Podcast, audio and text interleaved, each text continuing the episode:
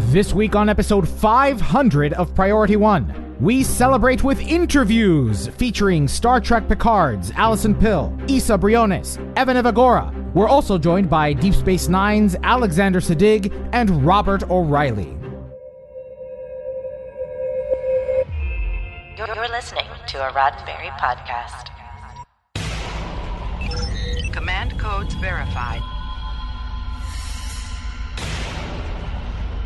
Priority 1 message from Starfleet coming in on secured channel.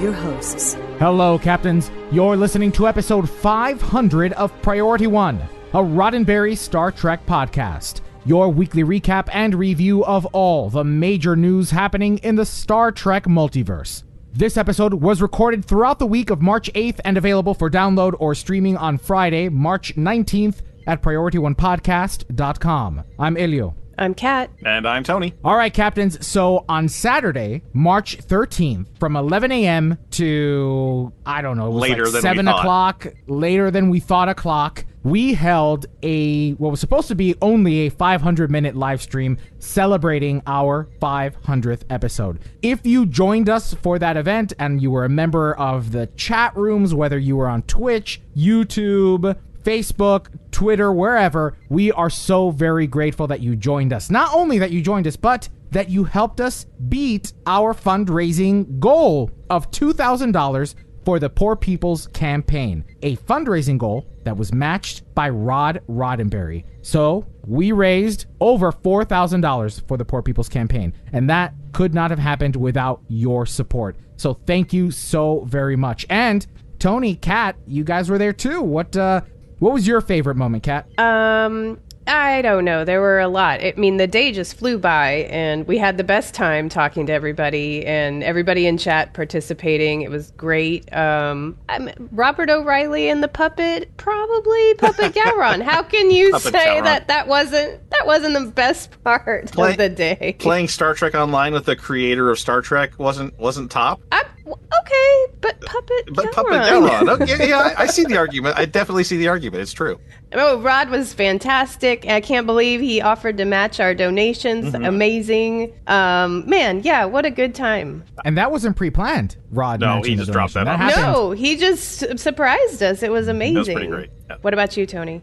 Oh, I kind of liked it towards the end where we blew through, you know, five hundred or you know six hundred dollars in fundraising in about an hour by just people. Uh, you know, uh, Seth Films came in and added another prize. We did a little dance into when we hit seventeen hundred and one dollars. We gave away an extra prize. I mean that that was uh, uh, was a lot of fun where we just kind of powered through to, to meet our goal towards the end. There, that's that's always that's that's it's a it's a nice feeling to have people respond to you like that and to uh, have the community come up and, and step forward and really jump on that goal. So good job, everybody. Yeah, Yeah. to echo Tony's point, that is incredible. I mean, the Star Trek community, you guys, I say it every week, without you, none of this would be possible. And our ability to raise funds the way we did for the Poor People's Campaign could not have been done without you. So thank you for sharing the live stream as it was happening. Thank you for tweeting about it. Thank you for telling all your friends to to consider donating and being a part of this momentous occasion. I mean, seriously, 10 years of podcasting, 500 episodes.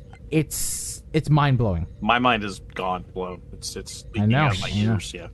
Yeah. And it didn't help that we did it on a weekend of daylight savings. Oh, That's I, not- I'm still paying for it now. I'm still paying for it. I'm so tired every morning. God. But this week, we want to welcome new listeners to the show and hope you'll stay in touch. Given that we're a podcast built by a community of Star Trek fans, it's important that we also hear your opinions. Be sure to follow us on places like Twitter and Facebook, where we post weekly community questions, special announcements, and more. Just search for Priority One Podcast on your favorite app and you'll find us. Or email us. You can reach us at incoming at priorityonepodcast.com. As Kat said, and as I was mentioning before, this podcast is produced by the community. We are all volunteers. Nobody gets paid for the work that they contribute, for the talents that they offer to producing this show each and every week, from our audio editors to writers to ourselves, the hosts. We all come together each and every week because we're just passionate about the Star Trek multiverse. And I think that our Saturday event is an excellent example of that. How we're passionate and how we want to share in that passion with you. And like any passion project, it's hard to keep things running at no cost. So, if you find value in this production and want to help us continue to grow, check us out at our Patreon page. There you can become a patron for as little as a dollar a month. But we understand that financial contributions might be tough right now. Which is why our door is always open to other passionate Trekkies who might be interested in joining our team. From audio or video editors to artists to hosting. That's right. The hunt is on for a new voice to join our team. So if you got a lot to say about Star Trek, we encourage you to visit our website, PriorityOnePodcast.com, and click the Join the Team link at the top. But here's some big news, folks. A search is over while this search is still going on. I will be stepping down from my host position here at Priority One and taking the chair, taking the reins, taking my place is Roscoe McQueen, who you may know from our After Hours podcast. Roscoe is a professional broadcaster. He does it for real, and he's so good at what he does, which is, you know, largely keeping Elio in check.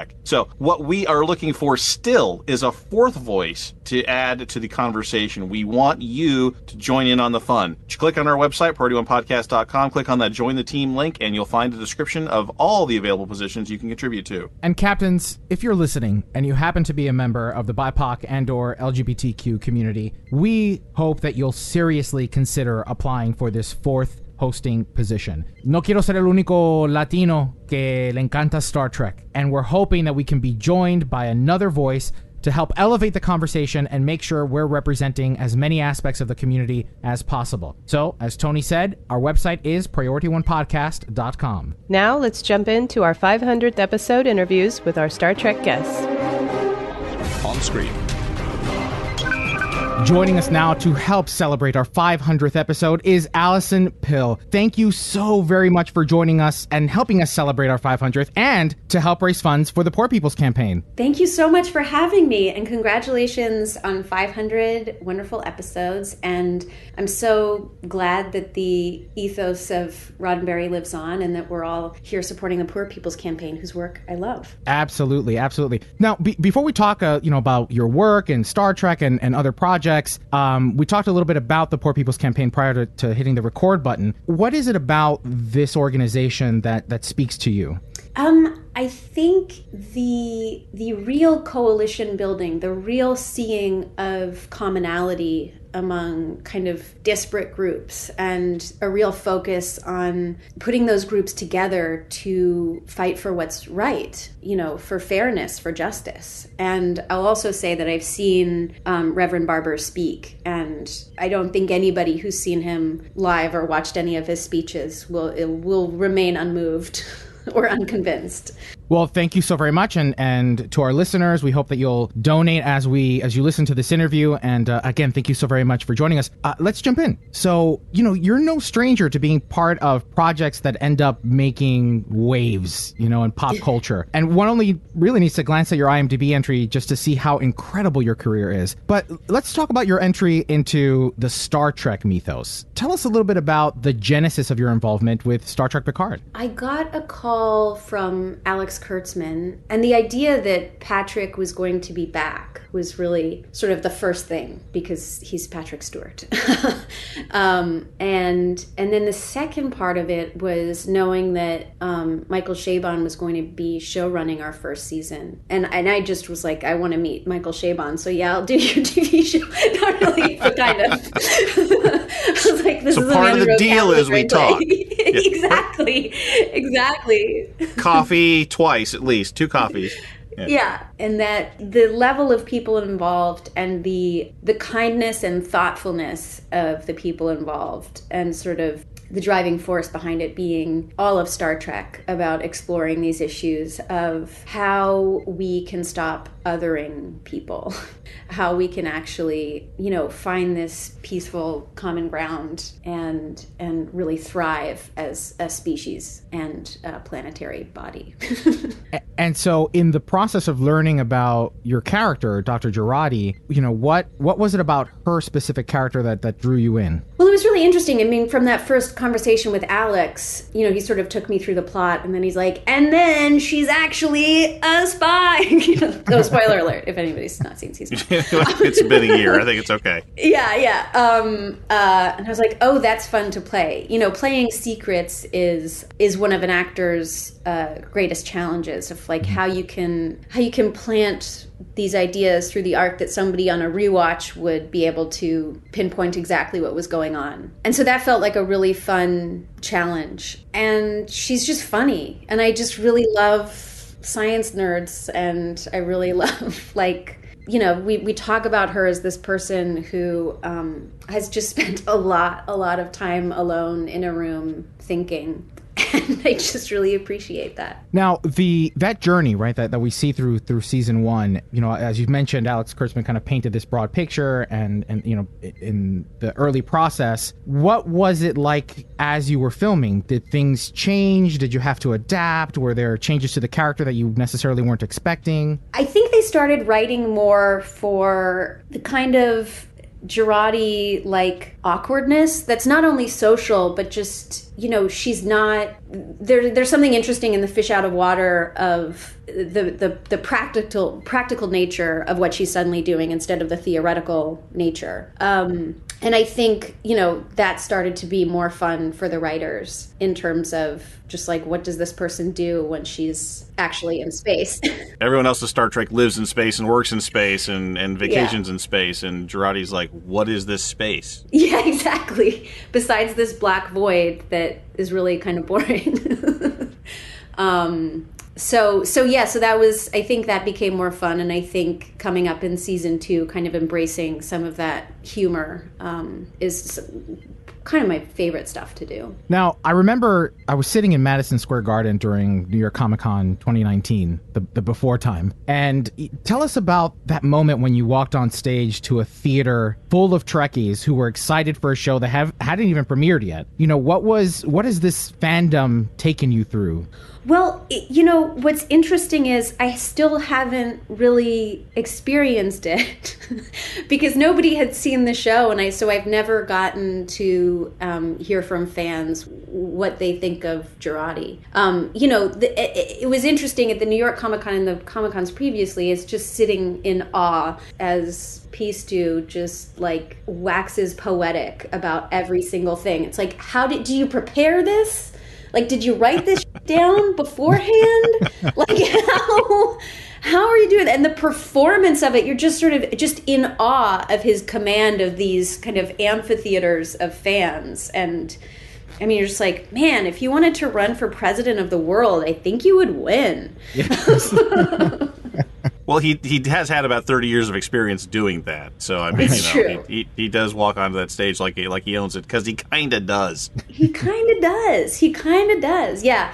So it, so those so what I've experienced up till now is just sort of awe at Patrick and and appreciation for the fans, but I can't wait to have the experience of of now people having seen it a little, you know, having seen the first season and hopefully seeing the second one. Well, I think you'll find that that Trekkies are are a lovable group. Yes. Yeah, no, I and I and I find that to be true. It's just I haven't, you know, we just haven't had t- the chance to have the reception kind of of it. Now, you've been talking about working with uh, Sir Patrick Stewart, um, and I mean, you had an amazing ensemble on on this production. I would assume the scene where something happens to a certain someone. I mean, it's impossible to not to not spoil it. I mean, people haven't It's- watched it's it by fine, now. man. It's and been a year. we're year, celebrating You a can go ahead. 500th episode of, of a of a Star Trek podcast. If you haven't watched it yet, I don't know what what you're doing. Yeah, I don't know what But- you've been doing. Yeah, so the, the the scene where uh, you end his life, um, you know, was pr- probably challenging. But I'm I'm curious if it was your most challenging scene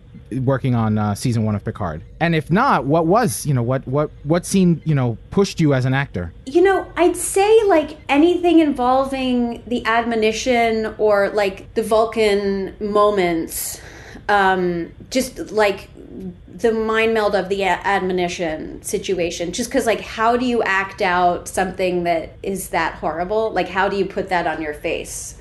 How do you demonstrate that this is enough to make somebody insane, make somebody suicidal, like explode somebody's brain, basically, and that it's enough to convince me to kill somebody. Those to me were those moments were the most challenging, I would say. And I know people are all like, "Wait, she didn't suffer any consequences," and whatever. I mean, what to tell you. Well, it sounds to me like you've had some fan reactions so far already, right? Is that, is that... well, no, I've just heard. Yes, like I've heard the reactions of that. Yeah. Well, what uh, you just said was interesting to me, though, because a a minute ago you were saying that one of the fun things about this was dropping those little hints throughout the season. That if someone goes Mm-hmm. back and watches, it's like, oh, she's thinking about it right there, right? So you have to put in some little subtle things right there. But on the other hand, trying to uh, display the extreme emotions when, I mean, obviously your brain's breaking, so just do that. Is there is there, is there, is there a range? Right. I mean, I mean, one would think it'd be easier to go, oh, brain breaking. Okay, I got that. But rather, rather than the chess game of four episodes from now, you're going to know why I made a slight frowny face here.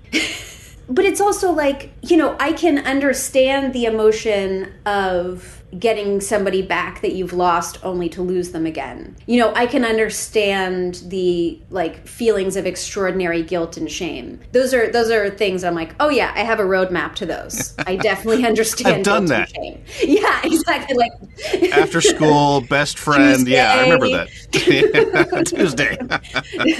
but the idea of this otherworldly thing i'm like what would that be like what is every painful thing that has ever happened like like the demonstration the experience of every bad thing that has ever happened of universal destruction um and extraordinary pain like how do you act that um that that i don't you know i don't know that one that's not a tuesday for me thankfully well, that's good. I mean, we we are living in COVID, so maybe it Yeah. could be. I mean, you never know. You never know. It's listen, it's 2021. Who knows? Talk to me next week. Well, so what, as Picard was airing in 2020, uh, about halfway through the season, another show was premiering on FX called Mm. Devs, where Mm-hmm. you played another scientist involved in uh, a, a remarkable world-shattering discovery. Uh, Mm-hmm. and it looks like, uh, from our uh, calculations, filming was back to back. Like you, there's uh, not a lot of uh, not a lot of space there. So, Yeah. how did you approach those similarities and differences between your Ger- Jurati character and Katie? As Alex Garland put it, Katie has a worldview that is truly unlike any other. Um, and once you see the show and once you understand determinism and quantum physics, you'll see why. Oh yes, that's that's an easy understanding. Yes, I will. Yeah, let's just walk through that here in the 20 minutes we have left. We'll just, you know, just a, a, a short stroll. Yeah, it's it's interesting because as emotional a tale as Devs was, it also felt like like harder sci-fi, um, which I loved. Um, like my readings for for Devs included some some pretty fantastic tomes, um, and Katie's and Katie is very different from Jurati, and, and I think that's where the humor kind of came in and it became so important for me with Jurati specifically because um, there's a lightness to her as well as this darkness, and Katie just how do you find something funny when you when you can control when you have all the control in the world? Right, right, right. you know like when you know what's about to happen when you know what has happened when you have a complete understanding a true understanding of the universe what's funny You had a very, you know, Morpheus explains the Matrix kind of vibe to the character, especially towards the the remaining three episodes or so of, of the of the series. Um, and I think about one of the last ones where you're sitting across from Sonoya Mizuno, kind of explaining to her what's going on. And both series were filmed very differently. So can you, can you tell us a little bit about the differences between working with one director for an entire series as you did with Devs versus you know many directors as you did with Picard? Is there one you prefer? if your one director is alex garland it's pretty great. Um, and it's also that he's the writer and that it's from his brain and he's an incredibly collaborative person. You know i still i still ask him questions and and stuff. Like i'll just text him like what do you think of that? Because i'm just curious about um about his thoughts on stuff because he's a very thoughtful person and i really enjoy that. And also just you know, we got to shoot that. Sonoya and I got two days to shoot that scene. It's it's like most of the it's most of an episode is just two people sitting in a room talking about determinism. Not everybody considers entertaining TV. I I, I effing love it, um, and uh, and and the opportunity to do that um, doesn't come along very often. At the same time, like it's really um, it's really a joy when Frakes is your director. You know, on on Star like like watching like the relationship that he has both to Star Trek and to Patrick and to everybody there, and just his joy. Like that energy is amazing to be around, and really, um, you know, it's it's just it's just a special thing. Um, and also the the different energies of all the directors coming in is cool. It's it's it's a difficult relationship to manage because you're only there for kind of a shorter time and actors are sort of like, well, what does who's the person that I know because we just met and I don't know if I trust you yet, you know, versus spending months with somebody who whose vision you're just like, this is what we're here to do. So the the trust level sort of has to be developed and it's why returning directors are lovely each are their own animal and um, and i love them both I mean, I, I thought Devs was a phenomenal series. I really enjoyed. I actually watched it twice. Uh, Oh, once cool. during the it's because it's kind of like The Matrix. You kind of gotta watch it twice and binge i it. think so yeah Um, and I mean, everyone's performance was spectacular. Yours and Nick Offerman's was just uh, out of this world. I mean, just phenomenal. and Jin and Sonoy, like every everybody. Zach, who plays the like security ops guy. was. But actually, I, I wanted to ask you something about what you just mentioned a second ago about the the having uh, because Garland wrote and directed and was there for the whole the whole thing. But Picard, it's it was Michael Chabon's sort of his, his show, but Patrick Stewart had a hand in how, how kind of the series unfolded because he was willing to come back. Is there a lot of cooks in the kitchen? You, did you did you get the feeling that as you were doing this, uh, there were people putting in new ideas as the show was going on, rather than for Garland? I'm sure he had kind of a, a picture going in and uh, and then executed it. Well, it's a it's a it's a different thing because we had all of our scripts. It was so much closer to you know an eight hour movie for devs. You know, Akiva. Uh, Akiva Goldsman and Michael were our main, you know, people, folks. Um, like Michael was there every day. Yeah, you know, by the end of the season, when it's it's a it's a give and take thing because while we had um, kind of an enclosed scenario and there was never going to be anything further beyond There are no sequels to Devs. Devs. exactly right like Everybody who's looking for a sequel, stop.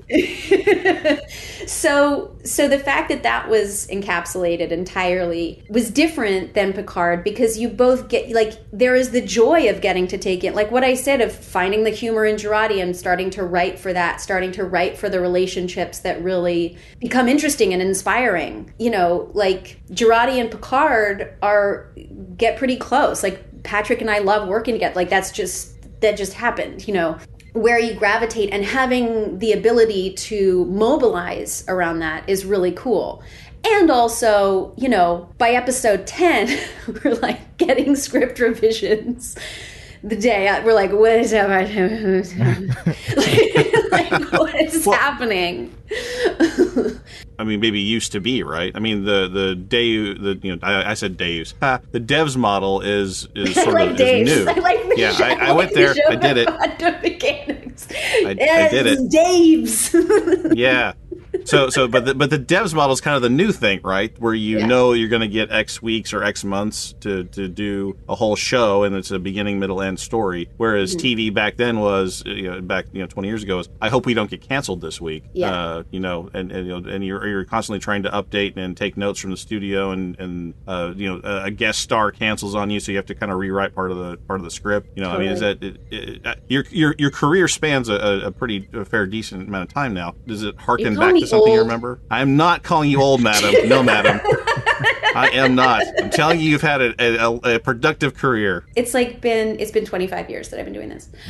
Um, yeah, it's insane. Um, sorry, you were saying. No, I was just as is it you know do you, do you does this sort of harken back like you know does is the is the Picard you know episodic sort of you know uh, uh, uh, structure more more what it was back in the day when you couldn't plan for having a whole encapsulated series. Well, I think here's the thing. Like doing American Horror Story, we were getting the same like scripts were not fit. You know what I mean? And that's an anthology like closed and sup- supposedly encapsulated, and it was chaotic. You know, I hear friends who worked on different like Shonda Rhimes shows constantly. Like, there's like three episodes going at once, and there's rewrites happening, and and it ends up being to the good, but it is this sort of fly by the seat of your pants. Like, there's never enough time, um, and and you're shooting for so long. Like from the time that you were in a writer's room in this vacuum till the time the actors get on set and the director gets their paws on it you know suddenly you're like oh that is a good idea we should shift that and what what cookie crumbles then you know so i think there's something I think there's something natural to it, like there's something unavoidable to it, unless you're in a very specific position with a very specific network. I hear about it all the time. And it's just stuff doesn't. I mean, you look at you you hear about the reshoots on something like Westworld. You know, mm-hmm. you're like, mm-hmm. oh, this didn't work for a long time. Like I, part of me just wishes here's what i'll say. Just people just create prep time for a rehearsal. That's just what i want. We rehearsed we rehearsed everything on devs. And part of that was having the script but it also then you get to set and you're like i understand the scene. I don't have a bunch of questions to be answered while money is being spent to have people stand around. I don't understand why people won't prepare in a different way. I come you know i've done a lot of theater too and i'm like i love table work we could figure this stuff out you know pretty pretty quickly and cheaply. Yeah, you're, you're talking to a theater kid and a practicing attorney. Yes, preparing is really, really, really important. it's really the thing no i just wish that was the case more and i wish people would would invest in the things that actually that actually make sense but people don't do that often Well, I was, going to say, I'm glad you mentioned American Horror Story because I told my wife, who I was interviewing today, and she's like, "Oh, she was really good as our murder cultist." So you know, so that was a really memorable performance. I just wanted to let you know that uh, that, that people out here remember that for you. So. you, you know, back to our conversation about you know the big emotion on your face versus the you know slightly frowny face that pays off in four episodes. Do you find do you, do you like playing the sort of cerebral scientist, uh, you know, understated, or did you like the whole hack and slash, you know, horror uh, horror side of things a little, little more? melodrama i mean uh melodrama is super fun like it's really fun um Okay. i will say that that the the actual like torture porn elements of that show were very difficult Right. it doesn't feel good to, Right, right, y- right. you know it just doesn't feel good um, a lot of the time so i i hadn't given birth to my daughter yet um, when that became clear that that was going to be happening. And so i was still like i had i think she was like six months old by the time i started shooting. And i was just like this feels like something You, feels you'd be you'd be pleased with more offers for more Katie's and Juratis then. if- if Exactly. Yeah. Okay. Yeah. right. Gotcha. Yeah. Yeah. Yeah. Yeah. And you know that's important. I mean that's that's the actor's journey, right? As a as a craftsperson, you know, working on your own craft. Um, you hadn't. I, I I then assume you hadn't done something like that before. Something that torture pornish kind of performance. No, no, I had it, and and nothing to that. I mean, you know, I did a horror movie called Cooties, which is really funny. I mean, it's really weird and funny, and there are kid zombies, um, and like that level of like like some like a little kid playing jump rope with uh, an intestine is like really funny to me. Yeah, you know, like I'm not that's- that's prudish camp. about. Yeah. yes, like I'm not prudish about it, and I love horror. Um, you know, and I just finished another horror show that's coming out in like a month. It's one of these things like what what elevates it to a degree that beautifies it, and what elevates it to a point of let's have this discussion. Um, and it's an important distinction to be making as an artist, and and and it's and it's sometimes hard to know. You know, I want to go back a moment. You had uh, we were talking about um, the character of Dr. Jurati on, on Picard, and you know the the rumblings of the consequences. You know, it, it sounds to me like do you watch do you watch your own performances? Do you watch them back after they've been edited and published? Some- well, yeah, I watch the show because that's Okay. the only way I see anything. Oh, okay, good. I, don't mean, want to see everybody else. I, I think of some, you know, some performers who don't like that. They just will not watch themselves. Um, but I, I'm curious as as you as you watched season one of Picard. You know, we talked about the consequences. Was there something that perhaps made it on the cutting room floor? Something that you had upon rewatching went, oh, I wish that that would have made it. That scene with somebody would have made it. Um, I think there was stuff with Rios that ended up on the cutting room floor that would have made things. Uh, you know, I think our I think our last episode just got really long, and and I also won't say that like you know we we move off from season one without having established whether or not there will be consequences or what people think of it. You know, That's that's still open. Yeah, they just might things might not have hit yet. yeah. No spoilers. No spoilers. No spoilers. spoilers, and also, yeah, like, like it's hard because there were so many iterations. I mean, there's an entirely, there's an entirely different first season, really, like entirely different. Um, sitting, sitting on Michael Chabon and, and Akiva's laptops. You know what I mean? As you said, the, the, the series grew and changed as people showed up on set and things happened. Yeah. And and and that and you already said that's normal for television. Uh, you know, it, it's the it's the it's the devs that is sort of maybe a unique character. Yeah, and and and as I say, there's pluses and minuses to that in that you can be responsive to what you're seeing in dailies and what you're seeing in early episodes, which is super cool. And um, and being able to respond uh, to inspiration is always great. And then there's also the like, oh man, you know, our first episode had uh, like a bunch of time behind it. And then suddenly Right. you're like, oh, I really like this idea. And then and then you're suddenly dealing with those cookies crumbling in episode whatever, and you're like, oh man, really wish we hadn't been inspired by that beat because then it would have been a Now lot it's easier today. created problems. yeah, Right. yeah. Well, you know, but you want to take advantage of those things, like when Alison and Patrick become best pals. You want to make sure you have more scenes together, right? You wanna- Totally. You want, you, you want that to happen. Sure, absolutely. You Oh want my that God. flexibility. yeah. So I think our listeners would boycott the show if we don't at least try to ask if there's anything about season two that you could share uh, with respect to your character or in general. Um, well, from what I can say, um, we so we have a new showrunner, Terry Matalas. Um, and Akiva's been on, you know, on board too. We have a cool, super cool writers room, and um, I have read the first five. And again, like this is saying it with like things could All the change. caveats. All the caveats. Right. Oh, of course, of course. We just had a big long discussion about how stuff changes as things get responded to and dailies get shut. Yes, Just had that big yes, discussion. exactly. Right. Um, and budgetary needs too, because we're Sure. spending a lot on PPE, literally. Um, but uh, but I will say, I think the strength and integrity of the show have only grown. I think the stories we're telling this season all make really wonderful sense for characters and for stories that we want to be telling in 2021. And um, I think it. I think it's going to be even better. Do you, do you think this last year, 2020, has influenced the the, the direction of the story? How could it Um, not? Right, How could right. anything? I mean, this year has influenced everything. Mm-hmm, I, and we may not see it in ways, you know, we're not going to be like everybody's in a mask now in space, but like, uh, but come But Star I- Trek could be the Denobulan flu or whatever, you know? Come on, Right, everybody. exactly. Yeah, sure, why not? um, uh, it's a great idea. I should pitch that. yeah, write that down. Yeah, yeah. Tell tell Akiva to give me a call. We'll talk. Yeah, we'll we'll work this out. Um, uh, but I think you know, suddenly our writers were not in a room; they were in a Zoom room. Right. you know akiva's across the country you know like we're we we are not we haven't shared space Right. um uh and so that that's going to affect it in ways that i you know i don't even know um not in any bad or weird way it's just like Well, everyone has to what- cope with it now. It's a change. yeah.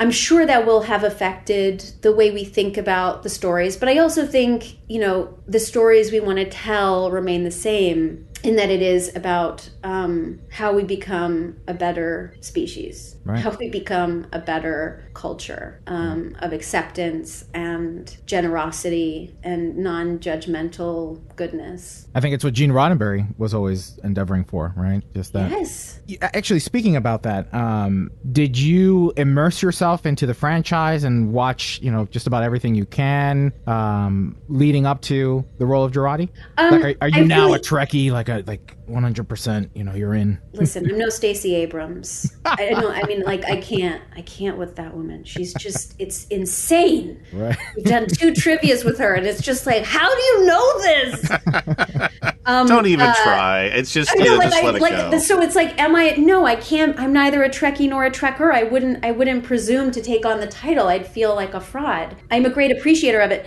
I, I, I will say, like, I just went back to TNG because that's where that that was my Star Trek growing growing up experience and you know i do i do want to expand from there but um but it's so good. Um anyway like yeah there's people out there who and having and having them you know as well in kirsten's case like emailable to be like hey what's this thing? or like what episodes do you recommend for this particular storyline? You know you're, you're surrounded by, by by just by resources, right? I mean, you- Yes. you know, people are ready to help you out with, you know, go here. This is where Yeah. you need to look. Yeah. yeah and the internet too is actually very good like you're like Oh, memory hey, alpha. Oh, everyone goes. like let me just look up like what what are good Yeah. Borg episodes you know okay Yeah, there we right. go Exactly. there's a lot there's like and there's essays and fan fiction there's just there, there's an insane amount like if i ever have a question it's there's an answer to it there's an essay on it yeah, not handy during trivia night or considering uh, or going to Google's considered cheating. You know, I mean, you know, right yes you know, right. You can't but do for that. but for research it's for it's good. preparation, right? yeah Preparation. It's the key. yes exactly just everybody prepare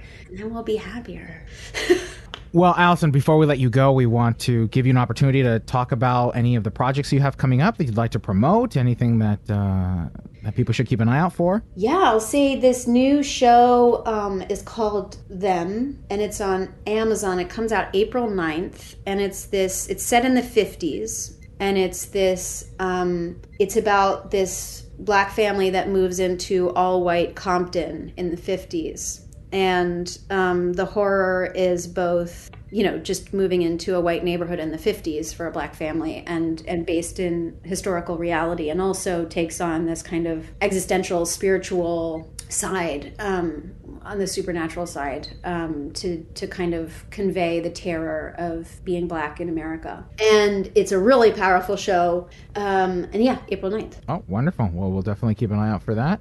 I play somebody who's not very I'm I'm it's I'm not very nice Oh, you're a bad guy. I'm I'm the the worst guy All right. Ooh, okay. All right. yeah All right. I, I, you know, I find that some some performers think to themselves, you know, or, or kind of enjoy playing the darker side. Do you kind of gravitate? Do you find yourself gravitating to those characters a little bit more now? Do you find that you know they they allow you to express yourself? Let me not phrase the question that way. So do you Yeah. reveal your darkest inner demons yeah, here? yeah. This is sort of like you know letting the bad bad side out. Did you have to stuff it um, back in when you went home? Yeah. I will say I love I uh you know complexity in characters is something that I've always searched for especially as a female because many many females only get to be one thing or the other. So I think finding complexity and being like are you a good guy or a bad guy? Well, that's a silly question. You're a human guy. Well, that's why I get asked the question: Are you the bad guy? That that the silly questions are my department. That's that's, that's, I, that's what I do.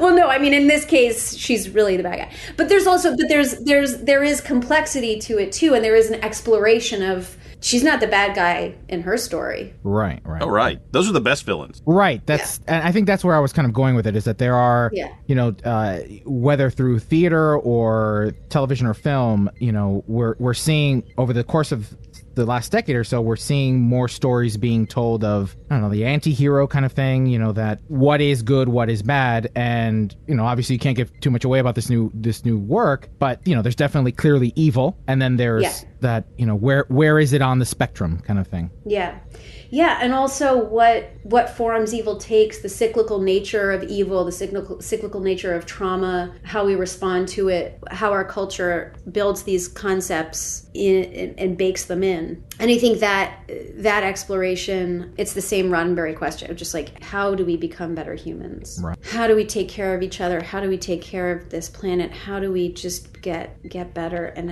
and and not be so yeah yeah. Well, Alison, thank you so very much for joining us and for helping us celebrate our 500th episode. Remember that we are, in fact, uh, taking donations for the Poor People's Campaign to do just that, to help us support one another. And so, thank you so very much for your time and, and for your willingness to join us this morning. Uh, we hope to see you again soon. Yes, thank you so much for having me. Happy 500.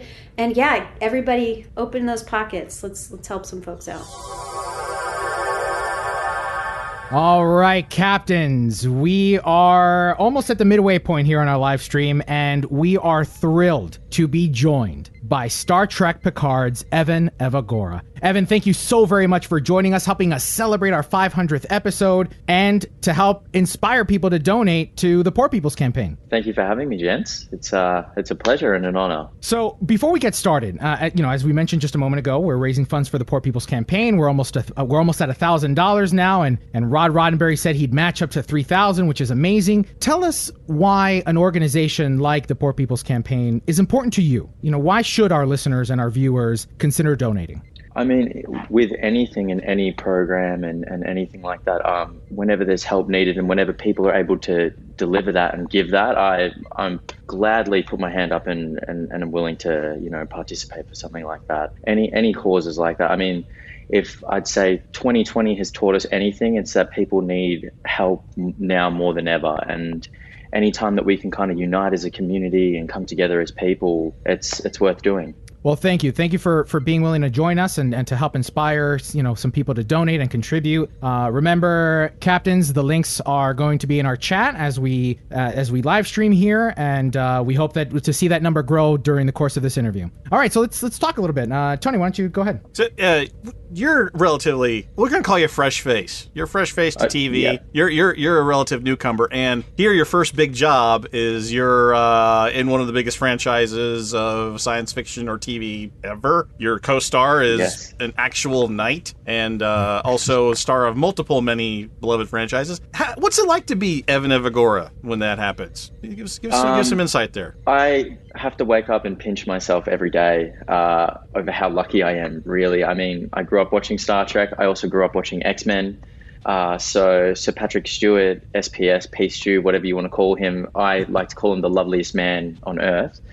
Uh, working with him and working across from him, and even just getting to know him is an absolute. Just it's. Pure, I'm just like the luckiest kid in the world, being able to live out my dreams and I, like you said, it's my you know first big role and first um, you know major thing on on television or movies, whatever you want to call it. And yeah, I'm just very very blessed. Um, yeah, I, that's Let, let's talk about your experience with the fans, right? Not only are you thrust into this into you know this this great new career, uh, but you're thrust into you know one of the most well-known franchises in the history of humanity, right? What has your experience been with the fans? What have you learned from the Star Trek community?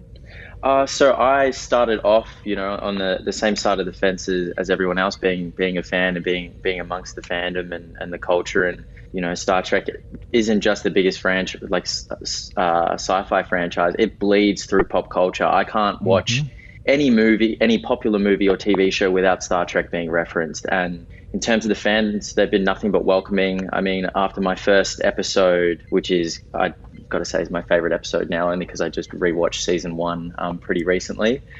Uh, yeah, they've been nothing but welcoming and nice, and I mean, uh, I get a lot of el- like com- comparisons to Lord of the Rings.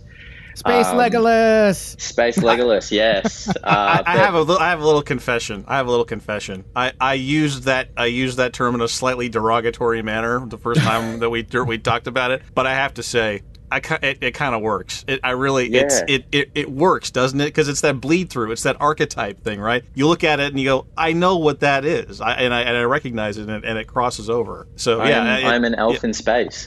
yeah, and it, it, absolutely works. It, it uh, you know, oh, it- it's it- so people- fitting. Yeah, yeah, yeah. I agree. Yeah, um, yeah, and it, it may may have started off um, as a derogatory, you know, call for a lot of people initially, but um, it's I've kind of grown to love it, and it's, you know, I hope it sticks around. I hope I, I you know, space Legolas for a very very long time. Yeah. Of course. I, Of I have to say though, with the bleed through, do you hope that your sword glows next season? I mean, do you need a lightsaber? Uh, maybe. I think you maybe might I need a lightsaber. lightsaber. Yeah. I- yeah. yeah, yeah. We, I mean, we I can't. Say, I can't say much about season two, but yeah, hopefully I get to. Don't need um, to.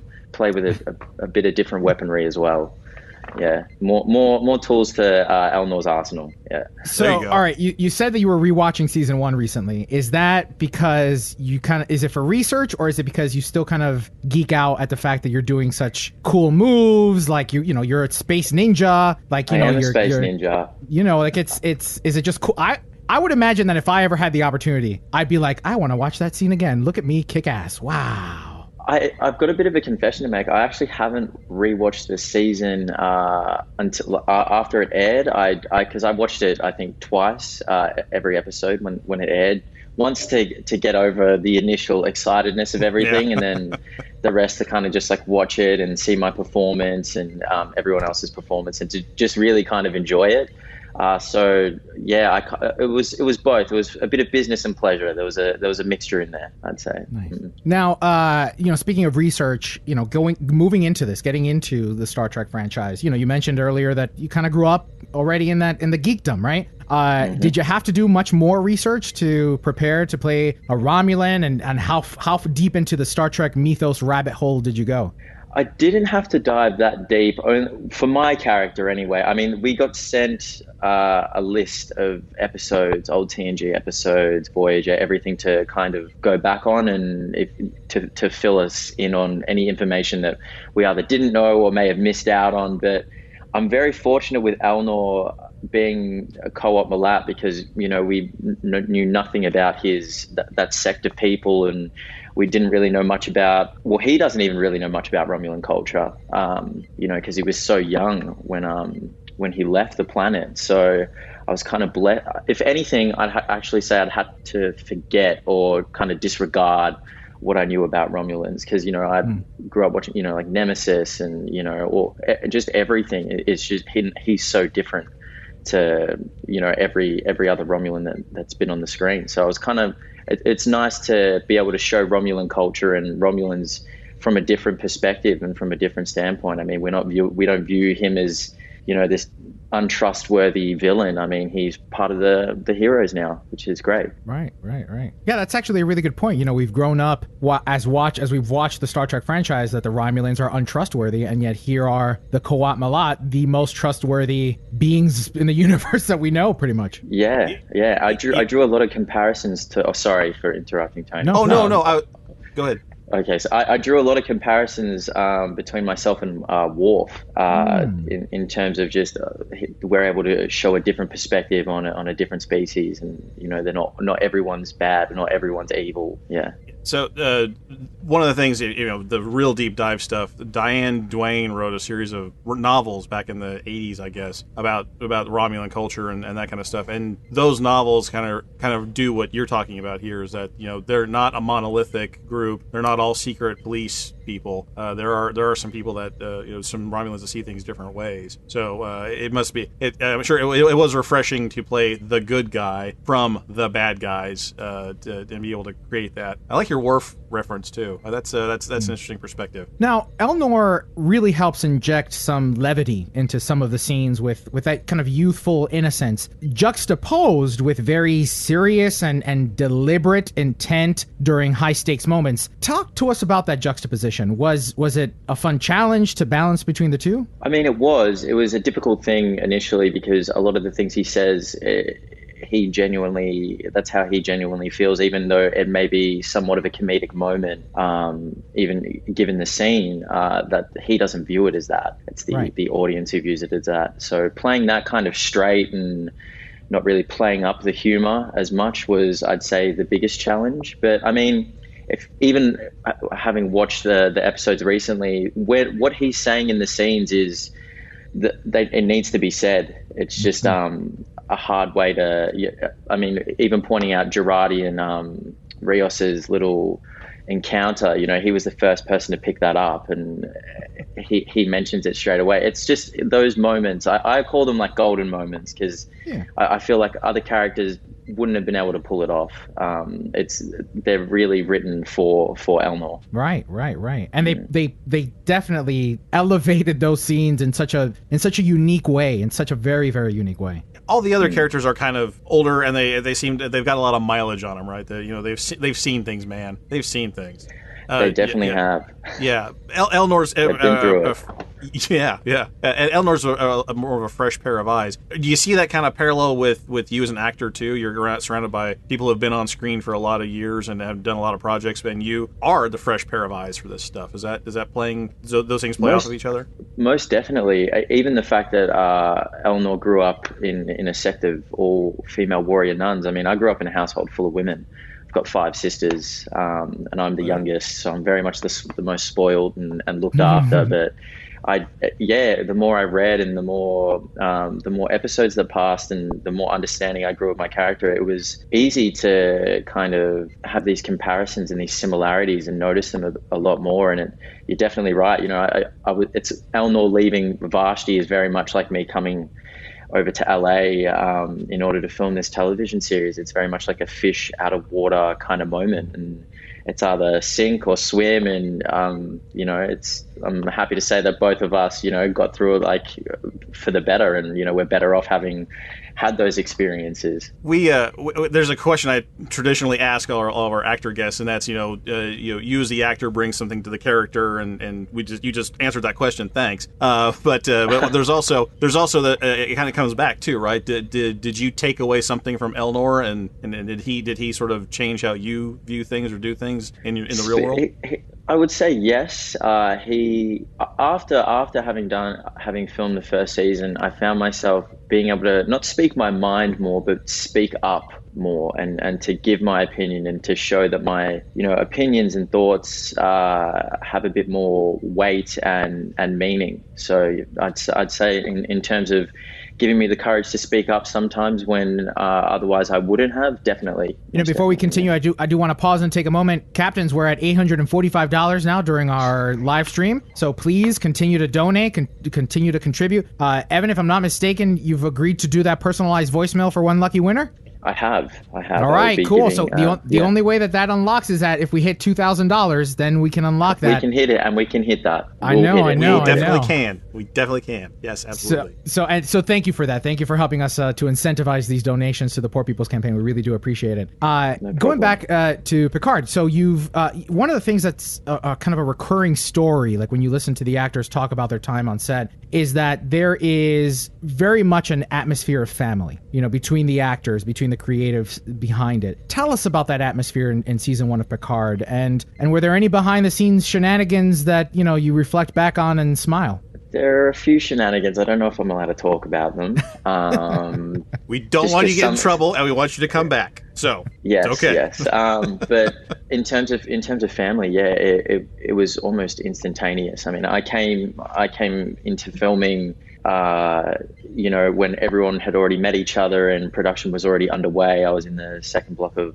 uh, of filming, and I was welcomed straight away. Everyone was just so nice and, and open and, and very like loving. Sounds cheesy, but but they were. And Jonathan Frakes was my first director uh, that I got to hey. work, had the pleasure of working wow. with on the show, and I would not choose anyone else really. I, if if I could go back in time and choose another director, whether that, no matter who who it could be, it would always be him because he was him and Patrick and Michelle and Santiago, everyone really is just so, you know, we all communicate and converse with each other and we would find ourselves all sitting around, you know, instead of everyone just kind of like heading to their trailers and, and not being social with one another, it was the opposite. If anything, we, you know, doubled down on that and hung out with each other more and more and more. Um, that really solidified, I'd say, during San Diego Comic Con. It was the first time all of us were in a room together, like the the complete cast and everything, and it was just a, a magical day, and it was a magical night, and that kind of solidified what we call ourselves, the Motley Crew. I mean, Patrick described our characters uh, that day as, as you know, this ragtag kind of team that's been put together, and that's very much us. And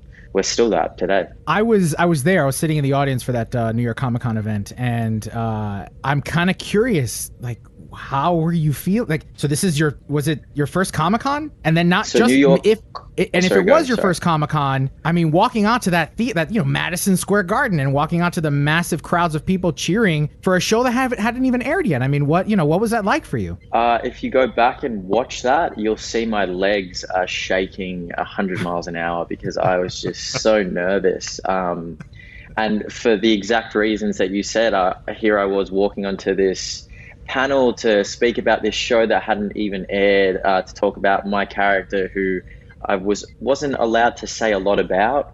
Um, so I was nervous for a bunch of reasons. One, the the sheer size of the crowd. Two, the fact that it was Madison Square Garden, and um, I'd say three in case I blabbed something out and said something, you know, revealed something that uh, wasn't Well, meant you're to fired. be revealed. yeah, that, It was nice while it lasted. Bye. Yeah. you heard it here Yeah. first. Yeah, exa- You're, exactly. you're gonna die right. Off screen between like- seasons. This was great having you. All right. Exactly. You, you know, uh, something else of, that um, we've go ahead, go ahead. So go on, go on. you know what, what something else that we've heard um, before from from some other actors especially actors that kind of come on for maybe a, a, a one-time character or perhaps even young artists come on with sir patrick stewart and other veterans. Was there ever a scene or a moment that you needed you know just a little bit of guidance and were they there to help you? And if, and if so how? My first scene uh, on, on my first day of, of filming, and it was Patrick who made me feel better. I was sweating.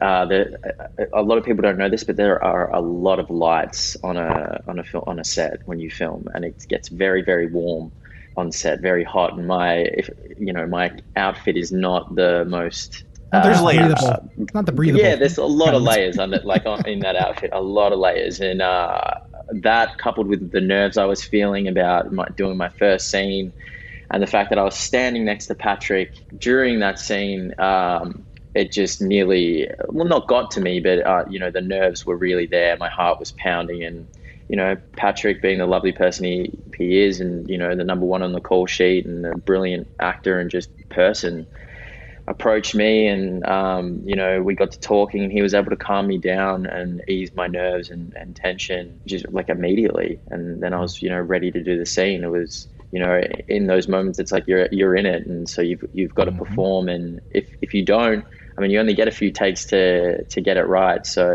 yeah he he was really um, he was really helpful with that yeah Oh, that's awesome. That's awesome.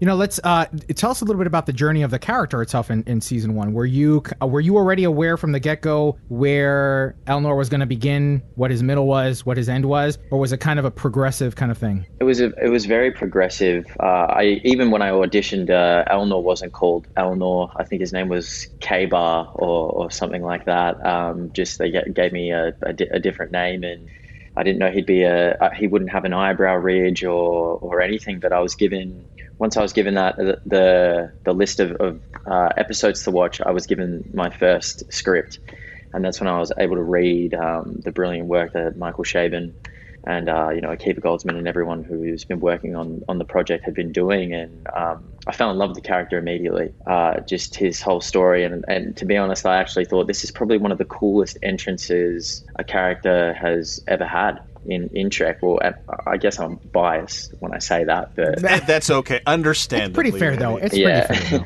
Understandable. but it's pretty it is pretty cool. I'm not I'm not gonna lie. Um, You take off a dude's Rick- head. I mean, it's that's pretty. You know, that's It's a statement. that's that's a grand entrance. It's a statement. it's a grand entrance. I like that. And a statement. It's both. It's everything. Um, and then we we were given about two episodes ahead to read. So I, I only really knew what was happening with my character every every two episodes. And even when I got left on the the Borg cube, sorry if I'm spoiling anything for anyone. It's who been a year. hasn't It's watched. okay. And- and- I know, yeah. Um, even then, I, I I wanted to call up the writers and stuff and be like, "What's what's happening with him?" Because you know, I don't leave I me had just watched Game. Of, I had just watched Game of Thrones. Um, and I was like, you know, people were getting killed off left, right, and center. And I was like, could that happen to, to Elnor on the cube? You know, what's going to happen? But, um, you know, had trust in the writers and in the producers and the creators. And they, you know, well, they made me look even cooler every episode. I, you know, I, I love my character more, and you know, I just wanted to see him do more. And you know, hopefully, uh, this season that's um, currently in production, you know, everyone will be happy with my character's journey and my character arc and, and everything. Did you uh, did you get much of an op- uh, opportunity to kind of you know offer some opinions or inject some of your own uh, takes on the character? Were the writers open to that? I did make one request, um, and I'm not going to reveal whether it got it, it's been allowed or not. I asked not to wear the wig, so that my my hair is not my hair in the show. So, um, we were having a lot of trouble keeping the keeping it from from falling off. My hair was a lot shorter um, two years ago. It's, it sounds weird saying two years ago when it only came out last year, but yeah, two years ago when we when we filmed the first season, yeah, I yeah, I, I just couldn't. The hair, it, it sounds like a bit of a prima donna kind of thing, but everyone on set uh, know, knows why I, I I don't want a wig. Well, see, you've had the pandemic. So yeah, this is the longest my hair's ever been. So you've, you've had the pandemic to grow it out, right? Yeah, I see. We're yeah, getting right. pretty close, I'd say, you and me, Tony. I think Yeah, we're yeah, the yeah, same length. yeah. Yeah, You know, yeah. I mean, yeah, your mine has way more gray in it, so that, that's the that's the that just means you're more distinguished. Sure. More distinguished. What a diplomat, huh? This guy. L- l- listen to Silver this guy. fox, yeah. Honey, honey, Space Legolas says I'm distinguished. no, nothing, nothing. and we got that um, recorded too, so Right, it's right. I can play it's it back. I can play it back. That is I can, recorded. I can play it back. So how uh you know what have you been up to since between seasons or now you know where I, I if I'm not mistaken they they have announced that season two has started film. Let's not answer that. You you don't have to answer that, but. Uh, maybe.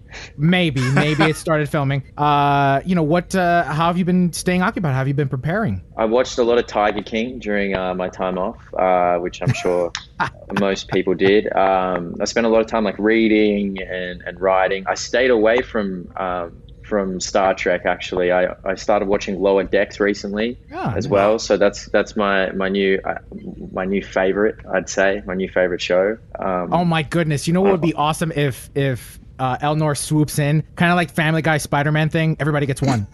you just swoop in, save somebody, and you're out, and that's it. That's all. That's all we need. Everybody swoop gets one. in, behead someone, and then just Yes. just dip and just leave. Yeah, that's actually not a bad idea. I'll I'll I'll, uh, I'll call Alex Kurtzman and um Yes. I'll ask him. Yeah, pitch that to him. Be like, pitch what that can to you him. what do? What can you do? Yeah, well, how can we do? uh, Let's make this work. Are you Yeah, enjoying but, I Lower mean, Decks? Are you enjoying? that- Oh yeah, I'm only on the third episode because uh, when Paramount Plus launched, that's when I was like, um, all right, it's time to, to get back into it and, and, and start rewatching.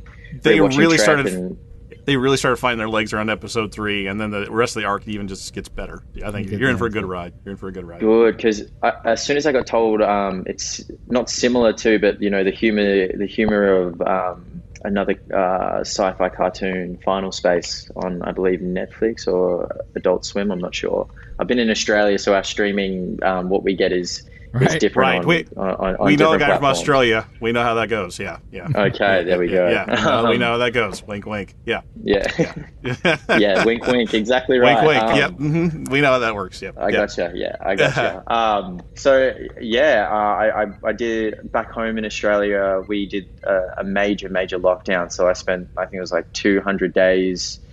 You know, like learning to make pasta and, and baking and, and everything like that, which was very, very fun. And then I flew back here um, to LA for another job, um, which we we just wrapped shooting as well, and a video game actually, um, which was very fun and very different to do. Very different to um, filming TV and, and, and movies. I was in a talk about a, that a yet? mocaps.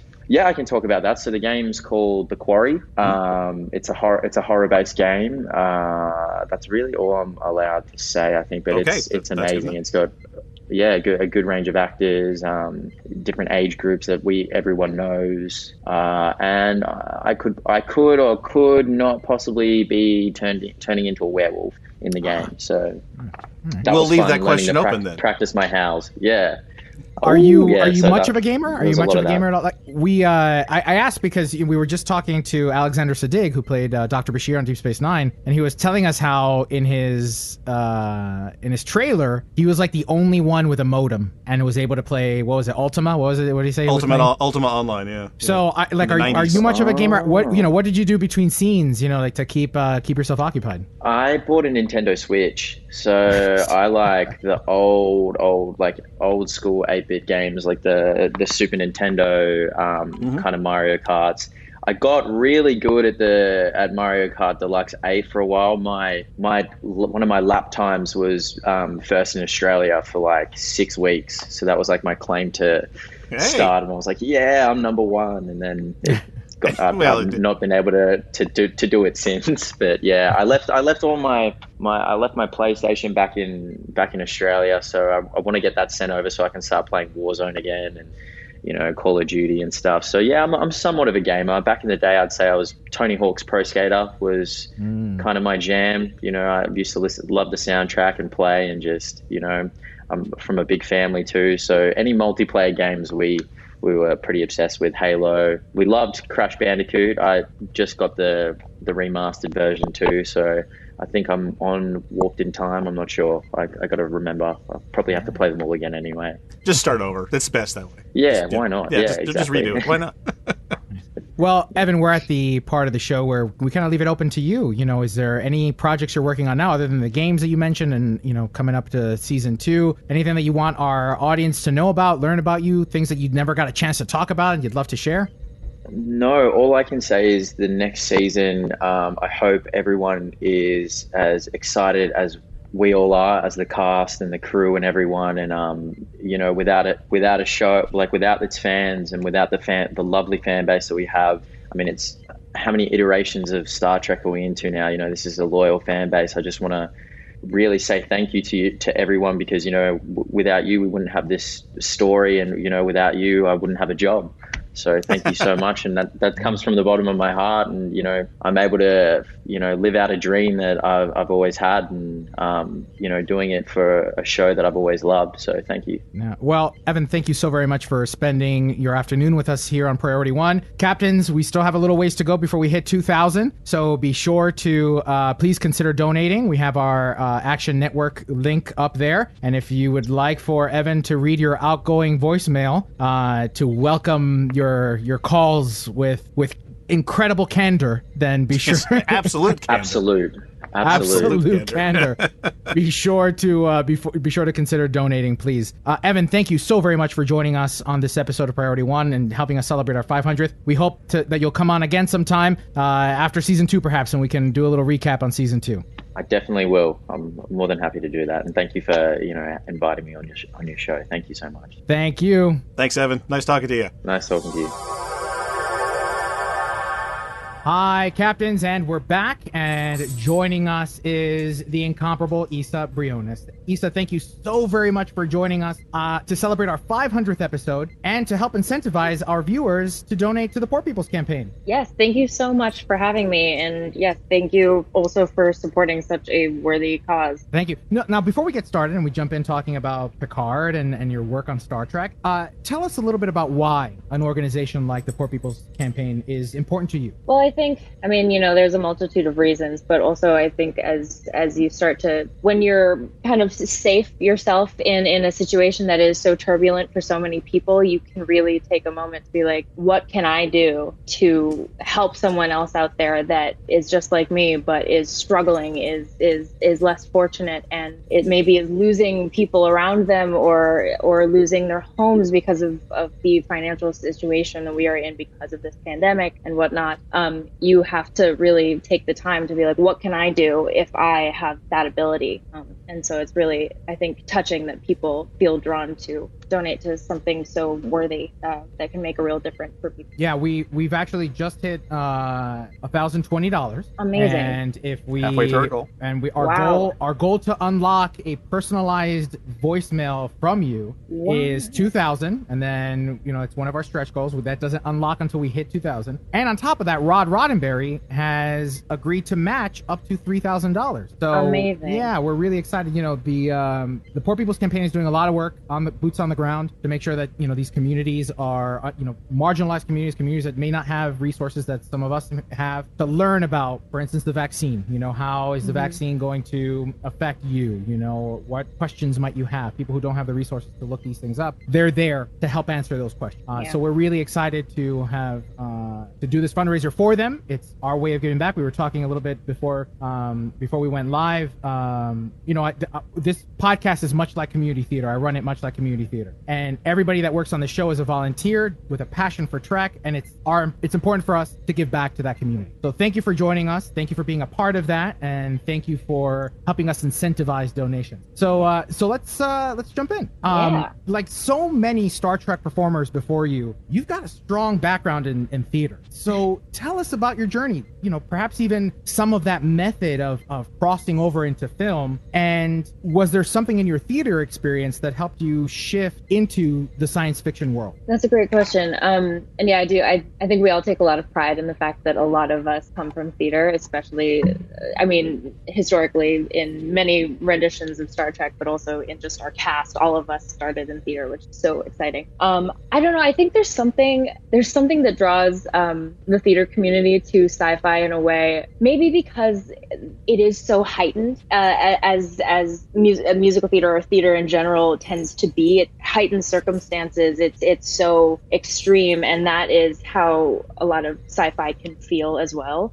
Um, so I think there's that aspect to it, and truly, I mean, this is more of a specific uh, example, but something that really I think helped from my theater past going into Star Trek was uh, playing the multiple roles in um, in last season, uh, which was so fun. And I think I just noticed some similarities with um, pl- like switching from Soji to Sutra as um, I did when I was doing Hamilton and switching from Peggy to Maria every night. Mm. And that's just in one night, one three hour segment, you are switching into completely different characters. Um, and so I think that really helped, especially with characters that feel so polar opposite, but in in really fun ways. Especially, I don't know, for actors, it's fun to find the um, the similarities that you have to any character, even ones that are maybe a little evil and maybe a little devious. Uh, So that definitely helped to have had that kind of perspective of trying to learn more about Maria Reynolds in Hamilton, who maybe has a bad rep, but actually she has a softer side to her. You know, that it that definitely um, informed how I was able to switch characters like that. Does the android makeup help too? Putting on a, a- Um, another layer yeah, of skin. Yeah, that's definitely like the locked in part of it. It's like, Right, okay, okay. now I'm her. yeah. I, I want to just geek out about theater. We don't have to talk. You know, forget Star Trek. We're not No, going to we- talk Cat about I'll just check out. theater. Cat Yeah, you I'll guys just check check out for a little while. You guys theater. just go. Just go. So, all right, all right. If you if you uh, had an opportunity to play any role, um, musical or play, uh, which one do you want? Which one? Which one would you rather me ask first, musical or play? Let's do musical. How about musical? yeah, musical makes more sense. All right. So, which what musical what musical role would you like to play? Ugh, how dare you? This is the worst question. It's so hard. 'Cause He I'm asks all a- the bad questions. I get all the good ones. I'm such a theater geek. So like really you could name any random character and I'd be like, "Oh, I'd love to play that too." Um but well, you know, growing up as a theater geek, you definitely love yourself some Wicked. So Elphaba is definitely a thing that I sing in my shower, not in front of anyone else, because that is some belty stuff there. But Elphaba is definitely um, a- an iconic character I've always really loved. Um, but I also a little lesser known, more of like my specific cult culty generation of musicals. Um, also Heathers the musical. Do love love Heathers the musical and would love to play uh, Veronica Sawyer there. Amazing. So, do you gravitate more towards the newer generation of music theater, or or do you like the classics? You know, the Sondheim. Well, Sondheim's pretty. He's classic. I'm gonna keep him. at- at Yeah, I mean he he kind of like rides that Yeah. line. I'd say I don't know. I mean, my parents raised me with like such a such an intense love of of musical theater all around. So I feel Mhm. like I can't really choose one or the other, but it is definitely exciting to see newer musicals. Obviously, Hamilton kind of changed the game and it's stuff like that that continues to like push our industry forward into like telling even deeper, more important stories. So I think there's definitely something to be said there for that and what Right. makes it so exciting to do. Right, right, right. All right, so I, I guess we'll have to we'll go back to Star Trek. We a got the bit, musical just for a theater out of the way. Right. I mean, yeah. He, I, I will. I'm sure I'll think of something else as we have this Yeah. conversation. Some other music we'll theater. steer it back. We'll steer it back. it'll happen. It just does. Go ahead, Tony. Okay. well, Uh, so uh, we've been uh, talking to some of your uh, to one of your other Picard co-stars, uh, Evan Evagora, just recently, and he uh, shared a uh, Sir Pat Stew moment. Uh, you know, working with, like you said, uh, uh, someone who's had a little experience in theater, like some. Whatever. A, a little. okay. He's dabbled anyway. Uh, but how how He hasn't how- been in Hamilton. That's Exactly. That's a and, good point. And I, I throw that in his face any chance I get. oh, Shakespeare? Mm, That's nice. I don't know if you've heard of this Hamilton thing that's been in some of the papers, have you? Yeah. Uh, but you know, he's having somebody like him around uh, to and who's been there and made that transition himself. Was there a moment on set or in a particular scene that uh, he kind of went like, "Let me let me show you the path, young young young Padawan. Let me show you how this goes." You know, it's funny because questions like that often come up because I think we we often think about our iconic actors, our like legends in this field, and we think of them as like our mentors and our teachers. So they must be imparting wisdom constantly, dropping pearls of wisdom everywhere. We hope. We hope. Um, and of course, those pearls of wisdom come out um, just because he is who he is and he has so much life within him that he can't help but have it spill out of him naturally but um, but he's never he's never like preaching to us in any way it's always just like you can just sit in your chair and watch him across the way and you're learning as you just look at him because Right. everything about him carries so much weight of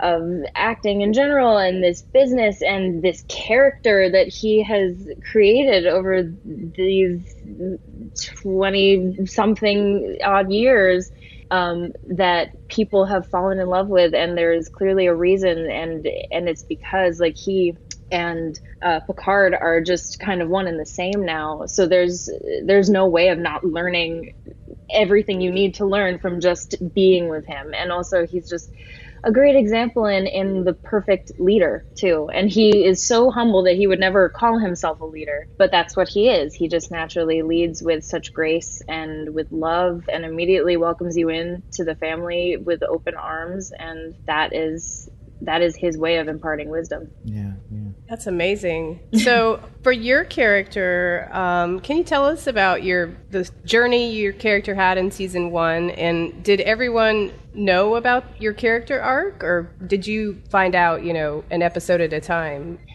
Um, I think there were definitely some specifics that took some time to roll out. Um, but definitely in the audition process, I really had no idea what this character was because the description literally said like she's a young woman. I was like, okay. Um, Well, you got some room to work. You got some room to, to exactly. I was expand like, that. okay, Yeah. I yeah, all right. I think I fit Yeah. that description. Yeah. um, but very like slowly started learning uh, little tidbits of information of who she was uh, throughout the audition process. They were like, "Oh, well, you know, maybe play it this time like you're a robot. Why not? We're not saying that she's synthetic, but just like try it." Yeah, just spitball here. Give us your robot. Give us a And they're- robot. And they're like, you know, imagine that you're talking to this man in the scene like he's your father, which we're not saying he is, but you know, stuff like that. Playing coy. But um, but yeah, stuff like that kind of slowly came out. But as we were filming, like the rest of the cast definitely didn't know a whole lot about my character, but they did know that I was supposed to be synthetic. And I just remember our first Comic Con, our San Diego Comic Con they were like prepping us for the big panel and they gave us this like big pamphlet of stuff we should talk about stuff we shouldn't talk about. Obviously the stuff we should talk about is like two sentences and then the stuff we shouldn't talk about is like paragraph. Um, but everyone has their own things specific to their characters. But the one thing that it said like for everyone don't talk about Isa. Okay. it's like no one's allowed to know about Isa. She is the young woman. Yes, she's That's the it. young woman Yeah. going Yeah. through something. Yeah. but um, but definitely, yeah. The it was a, it was a slow burn there, um, which was actually I think really cool because that's really how she, the character, is learning about herself. She doesn't know any of the stuff about herself, so it kind of helped me to just be on that parallel journey of being like, I don't really know anything about her because she doesn't know anything about her. So that's cool to be on this same journey with her and kind of just you know requires very little acting when you're just as in the dark as the character is. It came naturally. You know, they, they, they- yeah. yeah. Isa, I, I kind of want you to think back to 2019. You know, you mentioned Comic uh, San Diego Comic Con and then New York Comic Con. I was sitting in the audience at Madison Square Garden when you all came out, and the show hadn't even come out yet, but the crowd was electric. What do you remember about that? And and and to spin off that question, what's your experience been like now with the Star Trek community as a whole? Um, yeah, the the beginning process I think just kind of hit us all at once, like with just a wall of of excitement and love. Thankfully, I mean that's that was the first thing we learned about, um, at least for someone coming into the Star Trek franchise brand new. That was the first thing I learned about it was just that it's a community of really loving people who just care so much about these stories and about these characters. Characters they haven't even seen yet, yet they already know that they love them and they must protect them at all costs. So, um, so that was really heartwarming. First off, I think it's also any actor's dream to know that what the the art that you're making is going to be met with instant love. That's not something you can say for a lot of a lot of um, roles that you get. Um, so that was definitely um, a really beautiful entrance into the world. And now that we've kind of sat in it for a while, and we've also gone through some really crazy times this past year, and you know. Uh, feeling kind of distant from it since we you know filming has been paused and we you feel a little bit disconnected from everything we were not with each other but we still feel the love so much in just like the online community of, of trekkers who who continue to love it even when there's not new stuff coming out they they they're of course sitting there being like when will season two come out and we're like we wish we could give it to you it's Right, just not right. filmed yet Right, right. but um but that love really never stops which is really amazing All right, now I want to pause for a second here because uh, we are $960 away from our goal. And remember, Rod will match up to $3,000, as he said. And if we break 2000 you could very well have a personalized outgoing voicemail from Isa. So make sure to donate. And if you haven't already started to uh, share this broadcast, make sure to share it on Facebook, Twitter, wherever you are right now. Uh, you know, so your character is is a bit unique because you are Data's daughter. The character is Data's daughter in in, in, in many respects, right? In literal respects. And so because of that, the character carries a lot of weight to it, right? You are now a part of this massive franchise. I'm kind of curious if if somebody like Sir Patrick Stewart or Jonathan Frakes or even Brent Spiner kind of pulled you aside and said, "All right, listen." What you just got yourself into is X, Y, and Z, and here's how you should prepare yourself. Well, I mean, mainly the, the any any kind of warnings or preparation we got from from you know the OG cast was mainly just about prepping us for the world of, of the fans and for just really what I was just talking about, just like how much love we're gonna receive and just being like, get ready for the the family that you just got. You just got a whole family. We're kind Um, of a bit much, to, to be honest. You guys I mean, are a lot. We're a lot. That's we'll be frank about but it's that. amazing and that was really true like i i remember marina and jonathan saying like you just got a whole world of a family and this is for them like that's that's all you have to keep in mind is that this is for them um but i will say you know about the weight of being data's daughter i mean i didn't even no one really told me that no one really like pulled me aside and said like by the way I was just like reading a script. I was just reading a script, and then I was like, "Oh shit! I think I'm his daughter." Speaking of finding out who you are and being surprised by it, you know, I was like, "I feel like someone should have told me this." Wait, but um, there was a memo somewhere, right? That I Yeah. missed it. Yeah, right.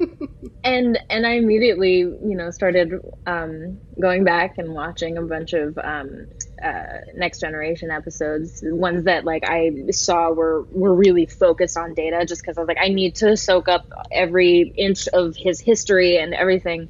And that's when I started to get really excited because I was like, oh my god, already I love this journey that he's having, and now I get to continue that as a slightly more advanced version of him.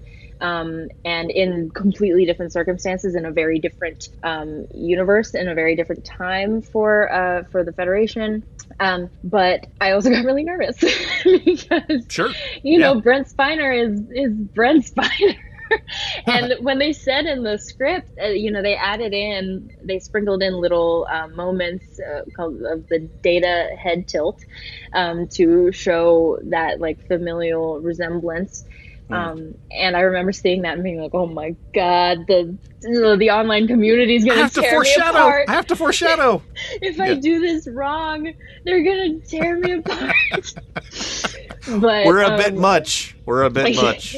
We but it are. was it was received really well though i mean it made it was definitely that sigh of relief when people when uh, of the first episode where that happened came out and people were like oh my god she's data's daughter like she did the head tilt and i was like yes i did it You, you pulled it off. You, you, you hit it. Nailed it. Yeah. People saw it. The foreshadowing worked. that was You know, speak- that was really exciting Speaking of Brent Spiner, I mean, he has a very you know strong music theater background. Uh, Yeah. Did you get a chance to talk about your favorite musicals? You know, things that uh, you know very similar, kind of geek out about theater. you did I it. brought You it back. I brought it back. um, well, it's funny we didn't get to work together that much, as, Mm. as you know. From I mean, I was I don't mainly on the Yeah. Borg cube, and then I was with the rest of the crew. But really, I only right. worked with Brent in like the last two episodes. And um, and that was a very specific time of filming because we were in this very weird location that was supposed to be Coppelius. Um, hint, it was Malibu. Um, but but we were there and and all like kind of stuck in this little room. And also another big theater nerd uh, is Alison Pill, who uh, I know you've uh, had the pleasure of getting Yeah. a Yep. message from. Um, but she uh, she and I we talk a lot about our theater geekness, uh, and Nice. we often break into show tunes. Um, Nice. and there was definitely a moment, and there's definitely video proof somewhere uh, that I will bury, but um, there's video proof of us breaking into Joseph and the Amazing Technicolor Dreamcoat, um, singing Potiphar. Okay. Why not do you just admit- singing. Why do you admit to its, ex- to its existence and then say, "Oh wait, I have to go find it and kill it"? No, that no, that's don't do that. People are gonna look for it now. I know. Oh, it's a bad move. Oh, it's so but it was not just singing; it was it was like impromptu uh, choreography and everything, and it's Well, us in this little it. room doing this impromptu performance, and Brent Spiner is in the back, just like so confused, and just watching us like. Who are these crazy kids? You know, it's fu- the, the the persona that he puts out. We don't know him personally. I, you know, it's only what he puts out right to the public. I get the sense that he would be the kind of person to, to walk up to you and then quietly whisper, "I hate Lin Miranda," like that kind of stuff, like something like that. Like I feel like that's what he would do. he's very he's he's so funny and he's very his comedy is very um shocking because you know he's funny but he's very quiet and then he just whips out a zinger and then you're all on the floor laughing um but i definitely i was i was really just kind of starstruck meeting him. The first time i met him was at a was at the photo shoot for like Mm. the press images. And he was in full data make- makeup. And i was just like this can't be happening. Like i can't believe i'm, I'm meeting him as data right now. Yeah, yeah. um and i just remember him asking me about my character and like asking me advice or like he was asking me what my thoughts were on on my arc and our arc and our connection. And i was like you want me to tell you? But that really speaks to just how amazing he is and how like really down to earth i mean the whole og cast is. I mean they all just treat you like you've been their friend forever which is amazing. Right, right, right. I'm, su- I'm I'm surprised you guys didn't talk. You know, he did 1776. You did Hamilton. Y'all could have you know you know had that conversation. I haven't seen. I was just his, watching his. I was watching the um, Tony performance of Sunday in the Park with George. Oh yeah. My yeah. dad put it on, and I was like, "That's Brent. Yeah. That's yeah. Brent with, with his little parasol." Yeah, I, look, you guys should do an album because you released the Oh song. You're right. You sang "Blue Skies" for one of the promotions of, uh, and it was a phenomenal performance. You guys should do an album. That's what it should be an album. Brent. Uh, And, and the I'm thing about that, to rec- call him up. yes, and, call and him the thing about the recording is you can tell it's you. I mean, you know, Mhm. even uh, you know, you, you've you're, you've got a lot of speaking, obviously speaking parts throughout the throughout the uh, the show, but you're it, it you know it's you when that song comes Mhm. on, which isn't always the case with with singing and and, and, and speaking. well, I'm Oh, glad yeah. that you knew that because my grandparents didn't. Well, you know, you get older and that, that upper register starts to go in crowded rooms. You can't hear anybody. I mean, it, it, it it's it's okay. It's it's okay. She was like, that, that, rendition of Blue Skies is really pretty. Who's saying that? I'm like, it's me, Nana. me. you and Brent could do duets. That would hey, be amazing. Yeah, I mean his album. What was that album? The um, Old Yellow Dream. Eyes. Old Yellow Old Eyes. Yellow yeah. We could. Well, then he had a followed that up with. Uh, yeah, I was gonna say jazz. Elio has all of his albums, all Yeah, the albums he has. Yeah, because you know here's the thing growing up i you know i was watching star trek and i didn't re- i it was young and dumb but what i what i pulled from tng was when when brent or uh, gates mcfadden w- were pulled into flexing their theatrical muscle right whether it was the dance scene or whatnot. And i fell in love with that. And i said to myself i want to do that.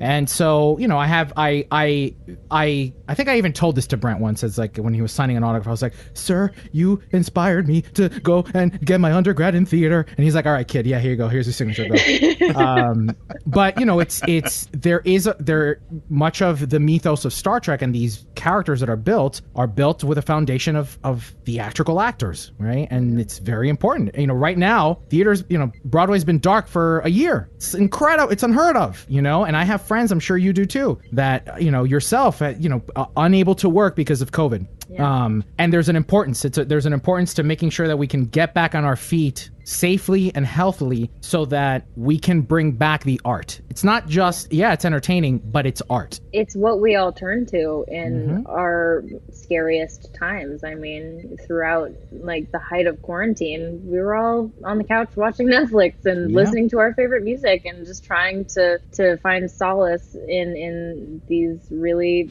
unprecedented times. And it was always through artists, and Yeah. that's why um, you know organizations like the one that you're supporting today are are really needed for everyone affected by this. so I'm gonna pull it back to Star Trek. Ah, Okay. Elio, gosh. is that, is that Yeah. okay, Elio? I'm Elio, is all right with you? bye, bye. Elio, is that okay? All right. So, so typically at some point, at some point in these interviews, I like to ask uh, the the actor, you know, how much of you did you bring to your character, and I'll let you just pick which one you want to talk about because you've got like a handful. You just you just you just pick the one. You can even do two if you want. It is, it's okay. But what Well, what yeah. what of what of what of you did you bring to that, and then what did you take home after after you got done? What did what did tho- that character or characters uh, uh, leave with you that you took off the set? Well, I think it's impossible to not bring yourself A young woman any, who's going any through char- things. exactly. Well, but it's impossible to not bring yourself into any character you encounter, um, because also that's why you got hired too. Oftentimes is because of that thing that you bring to it. Um, so no matter what, you're always going to add that little spice of you, and it's definitely impossible not to take something home. And I think for me, what was really exciting, you know, this was really my first big TV or film thing. Right. Um, and I mean, before this, I had done like a few guest stars when I was younger, but really, the, I was coming right from the thick of theater and really out of practice with anything to do with on camera stuff. And so I was really nervous going into this, um, and also anything of this scale too, and and being face to face with Sir Patrick Stewart, and that was my first day of filming. My first day of filming was the scene where I go to him at the vineyard, and I'm like, "Do you know who I am?" And I'm crying and bleeding, and which, as you can probably imagine, is a lot. That's that And- bigness from theater from theater, right? You're just going you're hit, you're hitting the gas at like, 100 miles an hour. Yeah, we're doing this. Yeah. and that was very scary and and you know challenging um but it really helped to be playing a character who was going through the same kind of heightened nervousness and and fear of of the unknown not knowing what the heck they're doing and and how to go forward. And also you know she's being confronted by this or or confronting this legend um Jean-Luc Picard. Everyone knows who he is. He is this this icon and that that was very much not different for me. It, it, having to like be yelling at Sir Patrick Stewart you know um so I think it really helped to have those what? It's every it's every fan's dream. Oh my god, I'm meeting you. What is Yeah. going on? Yeah, and you were able to just do that. Yeah.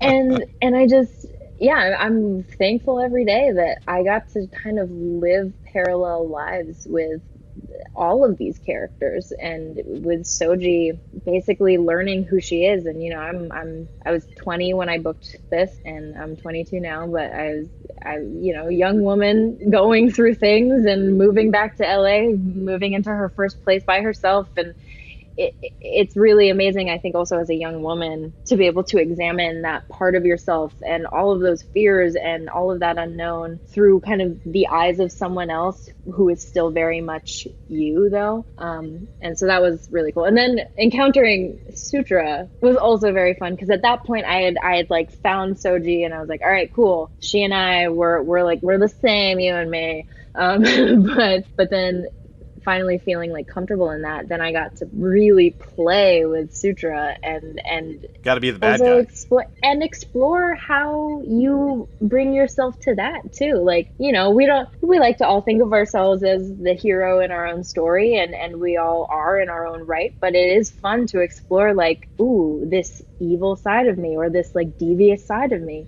that's really fun as well and very much a part in in forming you as a person so it's very cool to explore these like very extreme characters who all together kind of form this very complete portrait of a woman. Good answer. That was good. Thank That you. was I, we asked that question a lot, and that was a that was a good answer. Thank you. I really enjoyed Soji's uh, journey with Narek on the, you know, on the ship, you know, with Jonathan Del Arco, with Hugh. I loved that whole arc, and you know, because Narek wasn't the the best guy, and you know, you feel bad for poor Soji. yeah, woof. Toxic relationship alert. My yeah, because yeah, women going through stuff. I, you know, a lot of people can relate to that. I'm sure I was ta- I was in I was on an interview with someone once and she was like she's like so Narek is an asshole and I was like we all have an Eric don't we yes. Did Oh, your mom yeah. not talk to you about the Romulans? Did you not get the Romulan talk? when Yeah, growing exactly. No. Uh. no. All right. Well, you know. but yeah that was that was um again that's another th- th- another thing to add to that experience of what it's like to be a young woman figuring out yourself like and the other thing that was exciting too was at the beginning of filming i was so immersed in Dahj who was just like crisis and trauma 24 7 like Right. constantly being hunted and always bleeding and hurt or dying um, which was very cool. But it was really a nice breath of fresh air to then switch to Soji and be like, okay, I get to just be this kick-ass woman, like who has a really important job um, in a place that's kind of you know she's kind of conflicted about but you know she's doing any good that she can as as this really empathetic person trying to help people um, and then also going through falling in love with someone and going through betrayal going through questioning who she is. That's such a universal journey not just for young women for young people everywhere for anyone you know um, so that was really cool to explore that all the while on a Borg cube. Well, before we let you go, uh, you know, I know that projects have been slow to a crawl, but is there something that you know you've kind of been working on or are eager to start working on that's not specifically Star Trek related? And how can people follow you? How can people follow your work and, and your projects? Um, well, you know, the only thing that I can actually talk about right now is just, you know, I'm I in quarantine. I went fully into the hobbies mode of like, let me distract myself with things, and Yeah. I went fully into making art and um, making resin things and making. I was just I got Oh, real wow. crafty. Um, so I do have uh, a little art Instagram if you want to follow. It's called at Isa is not an artist. Um, uh, but She yeah, that's now. kind of exactly. Uh, but but yeah, I mean, but the the only other thing I can talk about is just you know can't wait for season two to be out and about and for people to finally see where where this ragtag group of misfits goes in space. And uh, oh, one second here. Um, And uh, I, sorry, I got distracted here with uh, the technical side of things. so, okay, we, we- we know you can't talk too much about season two, but again, we'd be remiss if, if we didn't ask something. You know, is there anything you can say about what we can expect in season two? Ugh, another No hard comment is fine. no comment is fine. We understand. It's not our first rodeo. Yeah, there's nothing I can say, but you know, I think uh, the audience will just be excited to see a new journey for these very new characters and also new sides of all of these new characters too. Production has started, though, right? Are you allowed to say that? I mean, I think that's out, so yeah. Okay. like, you, something's happening there, right? Thankfully, something is happening. They, yeah, it's it's moving, however, slowly. Uh, yeah, yes, yeah, exactly. You know, we're we're making it through. We're we're trial and error here. You know, it's very new for everyone in this business, obviously. Right. Yeah. yeah, can't imagine. Well, Isa, thank you so very much for joining us on our 500th episode of our podcast here and to help us raise funds for the Poor People's Campaign. We hope that you enjoyed your time with us and that perhaps someday in the future you'll come back and, and share more stories with us and we can talk more music theater Yes, uh, later down the please. road. Thank you so much. Maybe one day when I can talk more about season two. Yes, yes. Yes, Come- we'll come that would back be great. after after it's all done. Absolutely. Well, thank, you. Thank Take care. guys. Thank, Thank you. you. Bye. Thanks. Space. Astronomy, quantum mechanics, It's not theoretical, it's not hypothetical, it's real. education, astrometrics. The final frontier.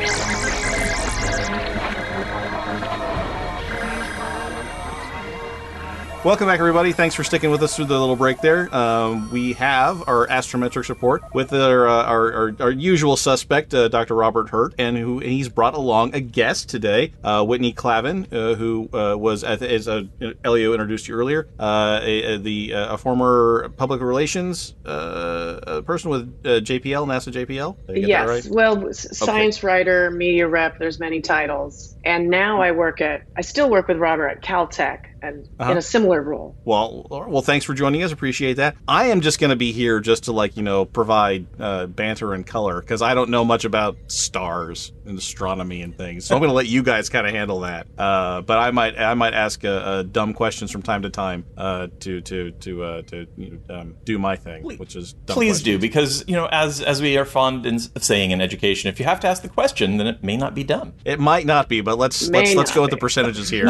Assume that it might be. So, be. all right. Well, thank, thanks for joining us, both of you, and, and please uh, please take it away, Robert. Sure. Well, uh, you know, I am just delighted to actually be here. First of all, to help celebrate the 500th podcast episode of Priority One, a show that I've been listening to probably since around episode 10, and it's been a real joy for the last few years to be able to provide uh, science astrometrics reports. But today, I actually wanted to bring in uh, uh, my friend Whitney Clavin here to uh, talk and riff a little bit about science storytelling and uh, sort of the inspirations that uh, Star Trek draws from science, but then the inspirations that science draws from Star Trek. So let me just throw it over to Whitney, and uh, why don't you just you know introduce and tell us about yourself and a little bit of your science story and a little bit of your Star Trek story. Yeah. So, um, as we talked about, I'm a science writer, press information officer, worked at JPL for 13 years with Robert, and now I have a similar job at Caltech where I still cover astronomy, but I also cover quantum physics and other cool stuff like that. And I still get to work with Robert. I, and I force my office to work with Robert all the time. It's very exciting because it's, it's a little bit of a different role, and they love it. They love it. But I, t- I think of ways use these visualizations.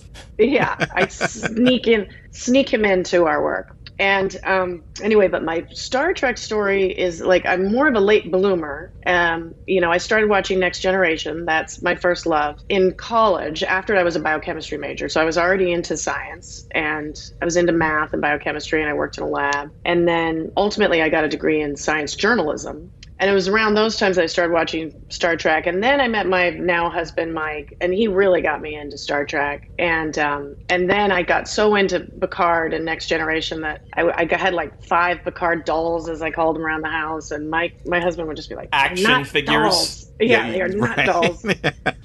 and he would say that he created a monster. As you can see, I also like dressing out. it's- but it's good. um, yeah, yeah, thanks. Well, these, um, anyway, um, so that's basically my story. Robert, why don't you tell us about your science and Star Trek story? Sure. Well, you know, I was I was an early bloomer because literally some of my earliest memories are watching the original series as they were broadcast. Sorry, I have to admit that sometimes. Uh, uh, they, they, really are, and and I think the uh, Star Trek very much shaped a lot of my interest as a child in science, and is largely responsible for me. I think becoming an astronomer, uh, a profession I tried to avoid for many many years until I finally gave up and just realized if I'm going to go to grad school, I was trying to be very practical in my career choices, and I finally gave up and said I'm going to inv- devote all this effort to a graduate degree. I might as well do it for something I actually love, and um, so ended up in in astronomy almost despite myself. But uh, that, for me, is one of these these recurring themes I see in my peers in the field because so many people I know who are in astronomy or in other fields of science really grew up being inspired by Star Trek and by other science fiction. It's like that's sort of the thing that opened the window for their their interest, even if the show might not be super, say, technically correct in the way they portray the science. That's why I kind of wanted to hit this topic of this sort of mutual directions of, of uh, uh inspiration, both you know, both directions for how we tell science stories and how Star Trek tells science fiction stories, and the two kind of inform each other. Well, because that's kind of science, isn't it? It's like you you come across something and you think that's not quite right. Why is that not quite right? And then you ask questions and do experiments to figure out exactly why it's not right and what might be right more correct or more accurate. So starting off from a place that's wrong isn't necessarily bad. No, absolutely True. not. And uh, and then if we just want to kind of dive into some sort of examples, I guess I could toss out um, one of my great uh, triumphs in my job uh, working for NASA Spitzer Space Telescope, and t- in terms of sort of mutual inspiration, was for um, around the time of Star Trek's 50th anniversary. I was working on a, uh, an image release for uh, another science result. I was looking down the corner and I saw, gee, that nebula looks a lot like the Enterprise D. Okay, let's kind of crop that just out of the frame and let's save that piece for uh, next month. And we were able to release a picture of the Enterprise Nebula. Uh, in fact, not only did I see one nebula that looked like the Enterprise D, with a little bit of sketching, I could actually make the other part next to it look a little bit like the uh, original Enterprise as well, the uh, uh, Kirk's Enterprise. And so, you know, uh, right at the 50th anniversary of Star Trek, NASA released the Enterprise Nebula, and uh, you know, it actually got a lot of buzz on social media. I mean, and how many people actually? The, link. Oh, I'm sorry. We're, we're yeah. going to put a link to that very picture, that same picture. Actually, I might be able to do it. I was asking Lennon to the do link. it. The link. No, I put the. I did put the link in the chat. Yeah, yeah. Let's see. Let's see if maybe I can. No, it's not letting me do it. The, hopefully, we can get that. We'll we'll get that out there. Hopefully, Lennon, if you can throw that out there in the chat, it's not letting me do it on on my end. So, we'll, we'll if not, we'll have this. We'll make these pictures available at some point. But I do remember that actually, Robert. The the picture that it, it's you know it, it, looks like the Enterprise D from our perspective in space. It, it looks like uh, uh, the heavens are cooperating with the uh, with Paramount Studios. To, but I think Whitney us. has some. I, think Whitney well, also has some examples though about how uh, uh, like this this idea of uh, both scientists geeking out and and people involved with Star Trek kind of mutually geek out over each other. I think you've had some kind of cool personal encounters in that area, haven't you? Well, I have, and but also related to that, I wanted to talk about you geeking out and another related story, which is one of my favorites. And it's basically, you know, Tim and his partner, I mean, Robert and his partner, Tim Pyle, that do a lot of the graphics, decided to do a little sneaky thing in one of our images. And we'll, we'll have a link for that too. And one day before the image went out, they said, uh, Whitney, so um, can you see something in that picture in the lower corner? And I was like, no, no, what? And then they zoomed in, and basically they had snuck in a Babylon 5 shadow ship into the NASA image. and I Are you had... trying to get the conspiracy people out here? Come yeah. on. One of these. Well, yeah. oh, yeah. Oh, yeah, you're you're begging for trouble. It has a great and silhouette, I'll... you got to admit. It's and, and I was like, "What? Like, please, please pretend you didn't tell me that. Like, NASA headquarters is gonna freak out. We can't have secret pictures of spaceships." Well, it's because so the, the like, system, it, the star system in the press release was Epsilon Eridani, which in Babylon 5 was the home of the Babylon 5 station. So, you know, it was it was kind of spot on to the message. And we even mentioned Babylon 5 in the press release when we were talking about the pop culture references to that system, which is something that, that Whitney actually loves to do, I think, is, you know, when, when uh, something in science has a direct tie to a pop culture, you know, it's really fun to actually integrate that into the story. Yeah. Yeah. yeah the, I mean, one of our biggest hits, too, was the Star Wars one about triple sunsets. That that was a big one, Oh, and we actually got the yeah. rights to use the Star Wars imagery of Luke Actually, John looking out. Knoll And, participated in that press conference. oh, That's Oh, right. You know, so- when we did the one that where you, when you actually had the, the one that actually had the double And who's sunset John Knoll? system. Oh, uh, John Knoll is the um, he's actually the, one of the co-creators of the Photoshop application way back in the day, and one of the visual effects supervisors in Star Wars. In fact, he was one of the co-writers and producers of Rogue One. So, Oh, you know, very big uber Star Wars geek. He actually participated in the press conference, and to be honest, uh, weirdly, I think he almost did a better job of explaining the science than the scientists did. which Well, you know, maybe a he- huge he was there. surprise. Maybe he was able to dumb it down for the rest of us. Maybe that's what it was. Uh, that, that, that might have been what was going on there. Yeah. Again, but, but, my role But Whitney, here. I, I'd love to get to some of your stories though, because you know you've certainly had a chance to meet some of the the cast and sort of see what how they react to the science side of things.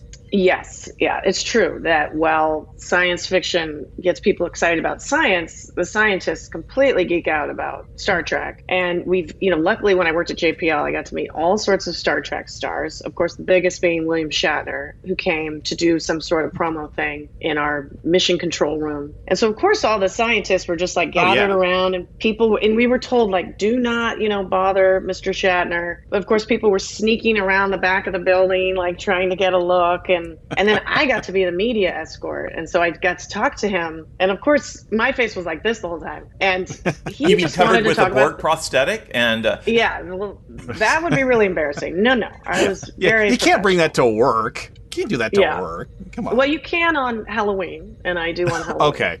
Right, right. But um, anyway, and he just wanted to talk about the science. So he was just sitting there asking questions about dark matter and dark energy and the universe expanding. And I was just like, uh huh, uh huh. Like, it's Captain Kirk.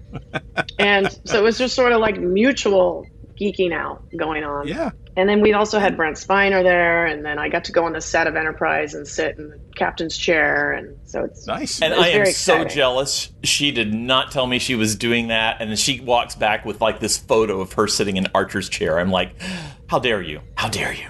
Dude, that one Mm-hmm. was that one was from the Porsche too. That was a nice chair. That was a it was taken from a Porsche, so it was it was probably comfy. So it was, yeah, super jealous probably. Well, I can, It was, but I, I yeah. can, I, I can forgive her for that one because uh, some years before that, I actually had a chance to tour the Voyager sets. Uh, it was sort of a thank you for the um, uh, having helped out with a Planet Fest event uh, that um, Andre Bormanis was organizing. So he, he brought us on a tour of the Voyager sets, and while we were there, we got a chance to hang out with the art department, uh, Mike Okuda and Rick Sternbach, and and this is right before the seventh season of Voyager, and they were excitedly explaining how in this season Voyager was going to be flying very close to the galactic center on their route back home, and I happened to work on a project at that point called the Two Micron All Sky Survey that happened to have a really nice image in the infrared of what the galactic center looks like, showing the stuff that you can't see in visible light. And I said, well, you know, if you're interested, and they were like, you really, you have a great picture? Oh, please. So I actually brought them. You know, this was the day I brought it on a CD-ROM because you know you Right. couldn't transfer a 50 No. megabyte file over email like uh, Dark Ages. Nope, nope. And um, I was really proud to see that for almost the entire seventh season of Voyager, our our 2MASS image was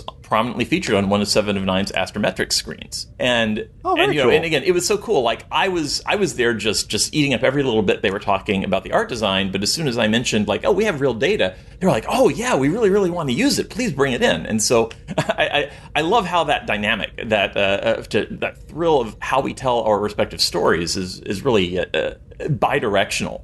But for that, let me throw back to Whitney again, and uh, let's talk about. You are a science storyteller. You know, it's your job to actually be able to explain a science story in a way that anyone else is going to care to read. Uh, you know, what? Uh, h- how do you approach that? I mean, clearly you put absolutely no uh, emotion or human interest. You you just stick to the facts, and you just tell a, a, a simple factual story, right? That's is that how you Mhm. work? Well, yeah, sometimes it turns out that way.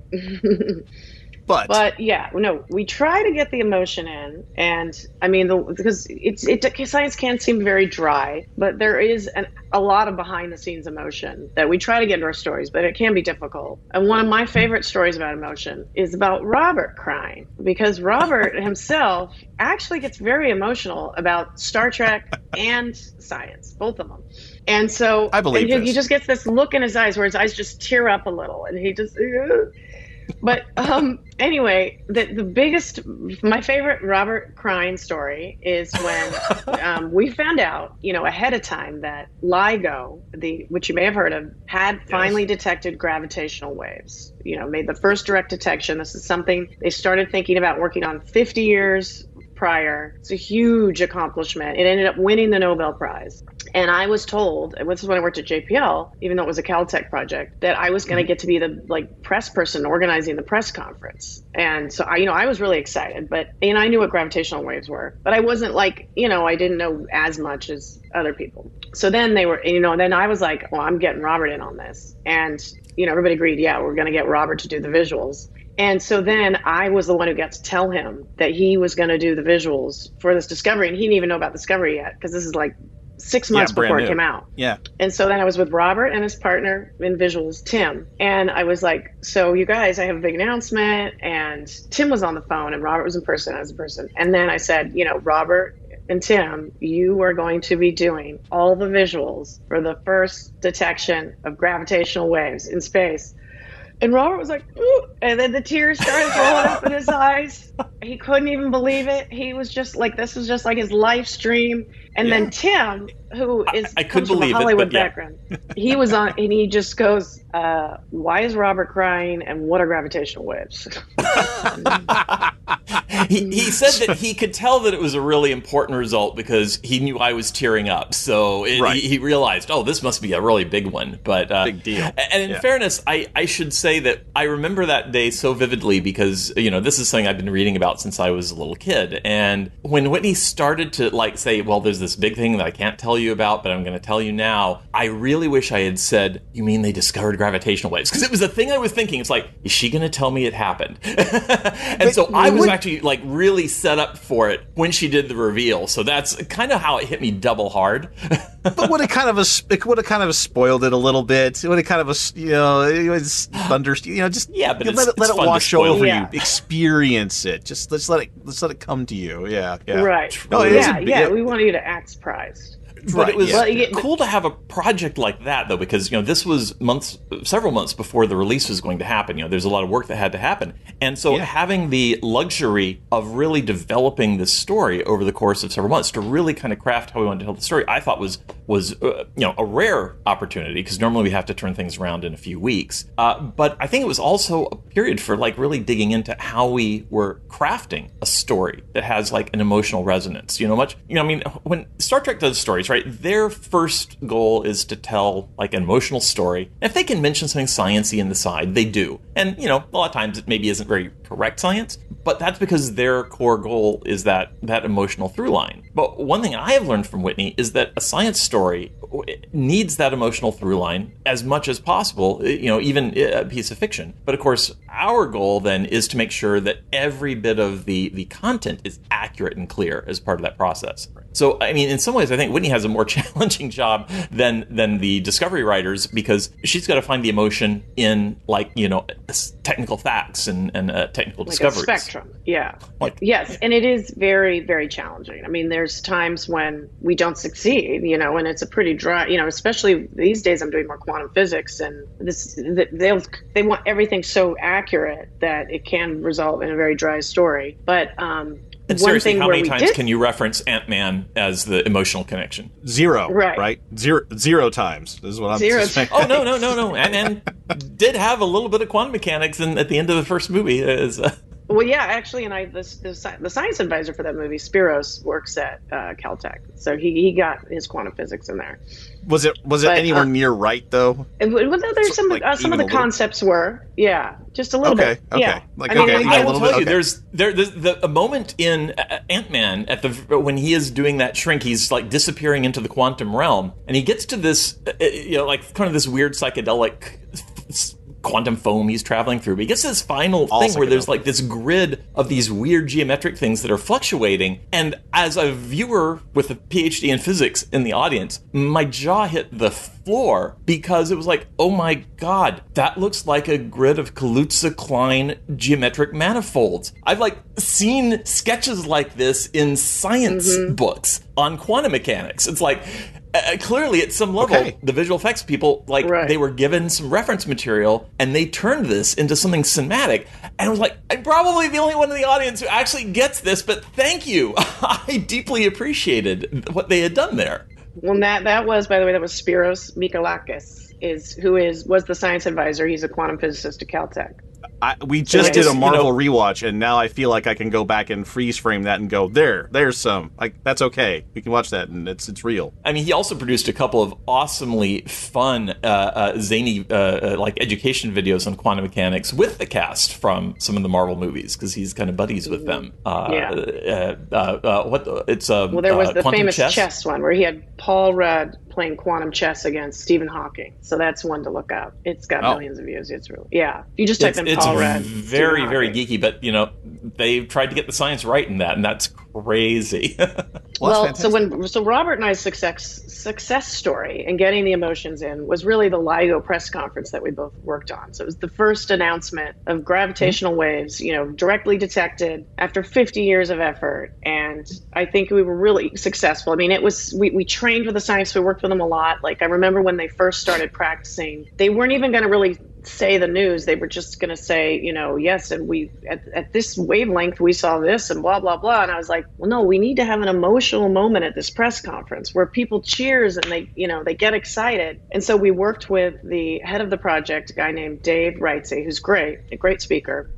And he, we, we were like, we need you to have like a catchphrase, like a, t- you know, something to announce the news and get everybody like chills in their body.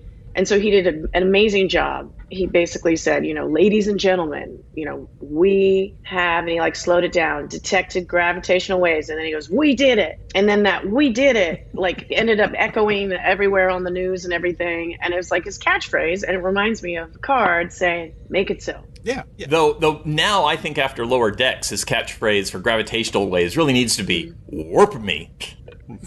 warp me, right? Well, and I think that I mean that's if you uh, that roundtable meeting between you and Robert and Tim, where Robert was anticipating this, right? This is something he's been waiting for, and Whitney knew about it and thought it was a big deal, but it was more along the lines of, "Oh, this is going to be an exciting thing. Let's let's really let's do it." And then Tim was like, "I understand you guys think it's a big deal, but I don't know what the heck's going on." So having that that meet that uh, initial meeting there, where you have the spectrum of we've got to connect Robert through Whitney with Tim. I mean, I think that Mhm. is the story of Star Trek too, where a casual fan's showing up to to a to a, to a science thing and going, "Yeah, that's kind of neat and all, but I mean, who cares? Just so long as they save the day." Whereas someone else in the middle might be like, "Oh, I've heard of that, but I don't. Is that how that really works? Does Ant Man really shrink down through pollen? Does he really do that?" Uh, and then and then someone like Robert in the audience going, "Oh my God, they took something that is in a textbook and made it look cool on a movie screen." But and I think that that that is is a is is kind of kind of what Star Trek does for everybody. You can connect with somebody at each level, and there's something there for everyone. Yeah, that's definitely true with the li- with what we do exactly because we give the technical details for people who really want them, but then we're also trying to just excite people to maybe even wonder what is a gravitational wave, or you know, or, it's the same thing as in Star Trek. Like if they talk about dark matter, then the person might go look up dark matter or something and learn more. Yeah, yeah. Well, that's actually, uh, I think, where you pulled the idea from uh, uh, to to do a video like the we, we called it like the life of a G wave uh, instead of a technical story about like gravitational physics. Uh, it was let's follow a gravitational wave on its journey from moment the uh, black holes merged until it reaches our detector, and so it was a, a really narrative way at getting at that story rather than just you know maybe a more dry technical documentary format. And uh, so it, was, it was really fun working on anytime we have a chance to tell like a, a, a video or a visual story like that that that has that narrative thread. Uh, I mean, I, I mentioned also Whitney, you, you got to work on many of the Mars landings, and those are moments where you know the emotional Mm. storyline is really clear because the emotions are you know on the faces of the uh, of the scientists right there in the control room. Well, yes, and I, and I have good stories about how because for years I was like my job would be just to write the captions for the images coming down, so I had to be in the room with the scientists when we were getting the first images from Mars or the first images from a comet collision. And and my favorite moment is when we, it was the Deep Impact mission, and it was sending a probe into a comet to like take a bite out of it and then measure the stuff that came out with its instruments. and we were in the all in the room, and we were waiting to get confirmation that it actually hit the comet. And there were various screens up around the room, and images were kind of coming in randomly. You didn't know where they were going to come in. And then all of a sudden, this big screen out of the, out of the corner is a picture of this famous picture. And actually, I don't have the link ready for it, but it's it's of the comet, and it has just this huge chunk out of it with just light streaming out of it. And it was like the most glorious thing. And one of the lead engineers, I remember, she saw it, and I was right next to her, and then she started to pass out. Like I saw her eyes go back in her head. and She was ready fell, to she kind of partly fell down. She, she kind of half fainted and then got up and then was Right. just crying. That was that's the. Robert end of the spectrum, right? They she saw what it was, she understood it, she anticipated it, and it was finally here. It's like Christmas was- morning times twenty. And and frankly, you know, there was there was a lot of uncertainty in what the impact, as it were, a great impact, uh, deep impact was going to be. Right? It might have just created a barely visible influence, but to see that it had such a dramatic effect that you know uh, that that the model of of really deeply visual uh, uh, result was the right one. That's really where that anticipation comes in, because you know, you as a scientist, you know all the possible permutations, and you're trying to prepare yourself for the least exciting, most depressing one. But you know, when the awesome thing happens, right? That the emotion is totally there, and and it is fun. I, I always enjoy watching the video of um uh, like from the uh, control room when the Mars landers hit, or, or when any of these things occur, because you know you actually get to see that real momentary uh, hit, and I think that kind of emotion is infectious for people. Even if you don't know the the science, you know you can still identify with that, and that's that's part of this idea of how Whitney taught me over the years to find that emotional narrative in the storytelling the way that I expect it from you know Star Trek, from the shows that I watch, and that's sort of been my journey of discovery is learning to tell that. Well, I, I, I, it's really great to have you both here, and really fantastic that you're sharing your your, your stories of science storytelling. And thank you for both for uh, coming on the show this week uh, to, to help us celebrate our 500th uh, episode, and for helping us uh, raising money for the Poor People's Campaign. Appreciate you sharing those links with us and your time. And uh, and we're, we'll, I'd like to have you both back on. We're gonna, I mean, Robert, you know, old friend of the show, Well, gonna be back, but Try to but get rid of me. I mean, uh, Wendy. Mhm. But Whit, but Whitney, it's really really great to have you on as well, and we appreciate Thank uh, you. you coming on. And you know, a one for showing up with the Borg prosthesis. You, you know that was that was unlooked for bonus, and really appreciate that. So thank you both for coming on here. And uh, I'm going to uh, I'm hopefully going to not screw this up and hand it off to uh, uh, Lennon back in the booth so he can get us over to Rod Roddenberry playing Star Trek Online for the very first time, and probably a giveaway too. We're going to be doing a giveaway for, Cool. for our next round of prizes as well. So thank that, you that both. man is and uh, seriously overdue for a, a stoic. Oh, he's overdue. Absolutely, absolutely. All right. Well, thank you both, and uh, we'll hand off here. Lennon, take us off. Thank you. On screen. Joining us to help celebrate our 500th episode is Alexander Siddig, an actor who has graced television and film for many years and who is, of course, our favorite genetically enhanced Dr. Bashir on Deep Space Nine. Thank you so very much for joining us. Thank you too. Am I in competition with other genetically enhanced Dr. Bashirs that I don't know about? No, no. I just happen to be your favorite That is- genetically enhanced Dr. Bashir. Right. That, that's that's the trick you use with your kids too. If you have a son and a daughter, oh, you're my favorite son, the only one, but you know you're a favorite one. Well, I'm very grateful, and I'm grateful for the invitation too. Thank you. Thank you. Sid, before we jump in, you know, I'd like to take a moment to, to discuss the importance of, of community, especially during these incredibly difficult times. You know, Yeah. to celebrate our 500th, we've we've chosen to uh, support the Poor People's Campaign, which is doing a significant amount of work uh, to support communities that need it, marginalized Yeah. communities, communities of color, immigrants. Uh, why is an organization like them important to you? Well, I think that this is a time when people are easily forgotten because um, we've all got, you know, frankly, bigger fish to fry at home. This is affecting all of us. This is a pandemic affecting the whole world, not just the country, not just the state, not just the village, not just your house. And it's easy to become distracted and easy to think about yourself, which you must, you know, you must look after yourself and your loved ones. So it requires people with really big boots to step up and um, start thinking about other people who may be left behind, um, who may not get the same attention as your loving family does and my loving family does. Um, and there are plenty of those people around. And so I'm incredibly grateful to these organizations for doing this heavy lifting for us. Absolutely, absolutely. So, the Star Trek community has kind of evolved over the years, and now you're a part of some of the greatest franchises ever made Game of Thrones, Star Trek, Gotham. Can you Yeah. tell us a little bit about the relationship between you and the fans and what you observed about how fans might might have changed over the years? Wow, um, it's a really good question. I've I've I've never been a great convention goer because I've been really unpredictable in terms of turning up, and um, I, I I've been disappointing so often that I sort of really have to lock in a convention date and turn up and be sure to turn up. Um, I, I Usually that you know, phrase is have- "I've been disappointed so often." yeah, yeah, usually people say, dis- yeah, yeah.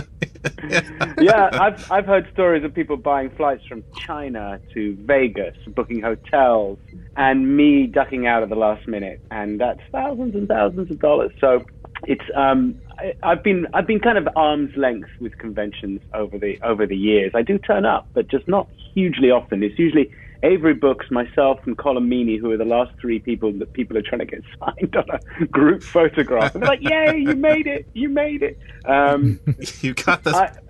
you got that extra special one. Yeah. That rare one. Uh, good luck. Good luck with Avery. But um, uh, when it started, I did tons and tons of conventions, and I just just jumped in, you know, uh, because I just love meeting all these thousands of people. It was such a unique experience for me to get out there and see people. And I think I went to all but one or two states um, in the first six years of Star Trek. Um, so I felt like I'd, I'd been on a sort of road show. Um, and the, as you remember, I'm sure some of you, well, actually none of you probably, but I were, there were there were conventions, big conventions every week, sometimes two, in different states, different cities uh, during the the height of the franchise in the 90s, in the mid 90s, uh, when Voyager and Deep Space Nine and Next Generation were all still kicking off and very fresh and new and, you know, in early rerun stages. So there was plenty to go round. Um, and it was just a real pleasure to meet everybody. And I found that I never really got much time to talk to people because there were there was George Takei and there was Brent Spiner, and we had to get through three or four thousand people's photographs and sign them um, before the before sundown um, or before planes took off. So uh, I, it was quite frustrating. Going, hi, how do you do? Oh, okay, sorry, yeah, bye. Hi, bye.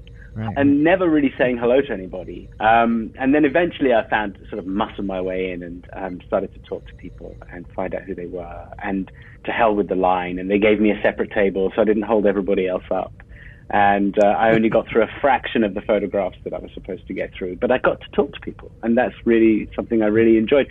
And at that time in the 90s, and um, you can look, you know, back at movies like Galaxy Quest for, for, for verification, the Star Trek fandom was really they reeked. You know, people thought they were smelly nerds. No one wanted to know about them. They didn't wash. They never left the house. You know, they were just difficult people. And that was so not my experience. Um, and I don't know why Star Trek fandom had that, that particular um, reputation. Um, but they were just untouchables. They were a lower caste. And the show was too, frankly. Let's face it. Sci-fi was not, you know, they were, we never got awarded or even nominated for, or even considered for Golden Globes or anything like that. Mm. It was, it's a lower caste form of entertainment. You know, it's soap opera or something like that. Well, fact, but 20 years later, 20 years later, right? 20, years, later, who's yeah, who's who's still being talked about? Who's still being Right. pointed at as, "Hey, remember what they did on that?" Yeah, yeah. And, and I would imagine that, you know, Deep Space Nine seems to have, like a fine wine, matured with age, where people are looking back at it and in a whole new light. Not just not just new audiences, not just younger people, but people who were watching it as it was on syndication and have a whole new worldview and appreciate the show for what it for what it tried to do. So I wonder if not, you know more more recently as you engage with fans, if there's a different conversation being had about about dis- um, Discovery. My goodness, about Deep Space Nine. Yeah, massively, and, and, and that's that's a perfectly acceptable faux pas, by the way. Um, that, that there, is a, there is a totally different discussion, and a lot of you know a lot of the people who are watching it now are, uh, weren't born when the show uh, first aired. Um, they were born in the 90s or the late 90s or 2000s or the noughts or whatever they're called. And um, those those guys have a different appreciation, also a different political backdrop, a cultural backdrop with which to watch the show in, if that makes any gr- grammatic sense. You know, life has changed, moved Yeah. on.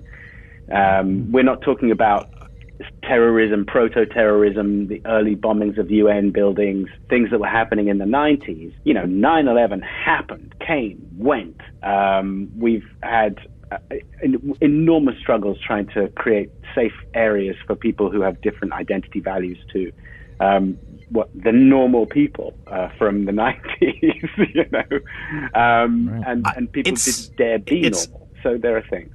it's uncanny. I, I, I've, I've read that the you know the the Bajor uh, you know religious uh, strife stuff was was kind of a nod toward the Palestinian conflicts uh, that Yeah. were still you know raging and still a problem today.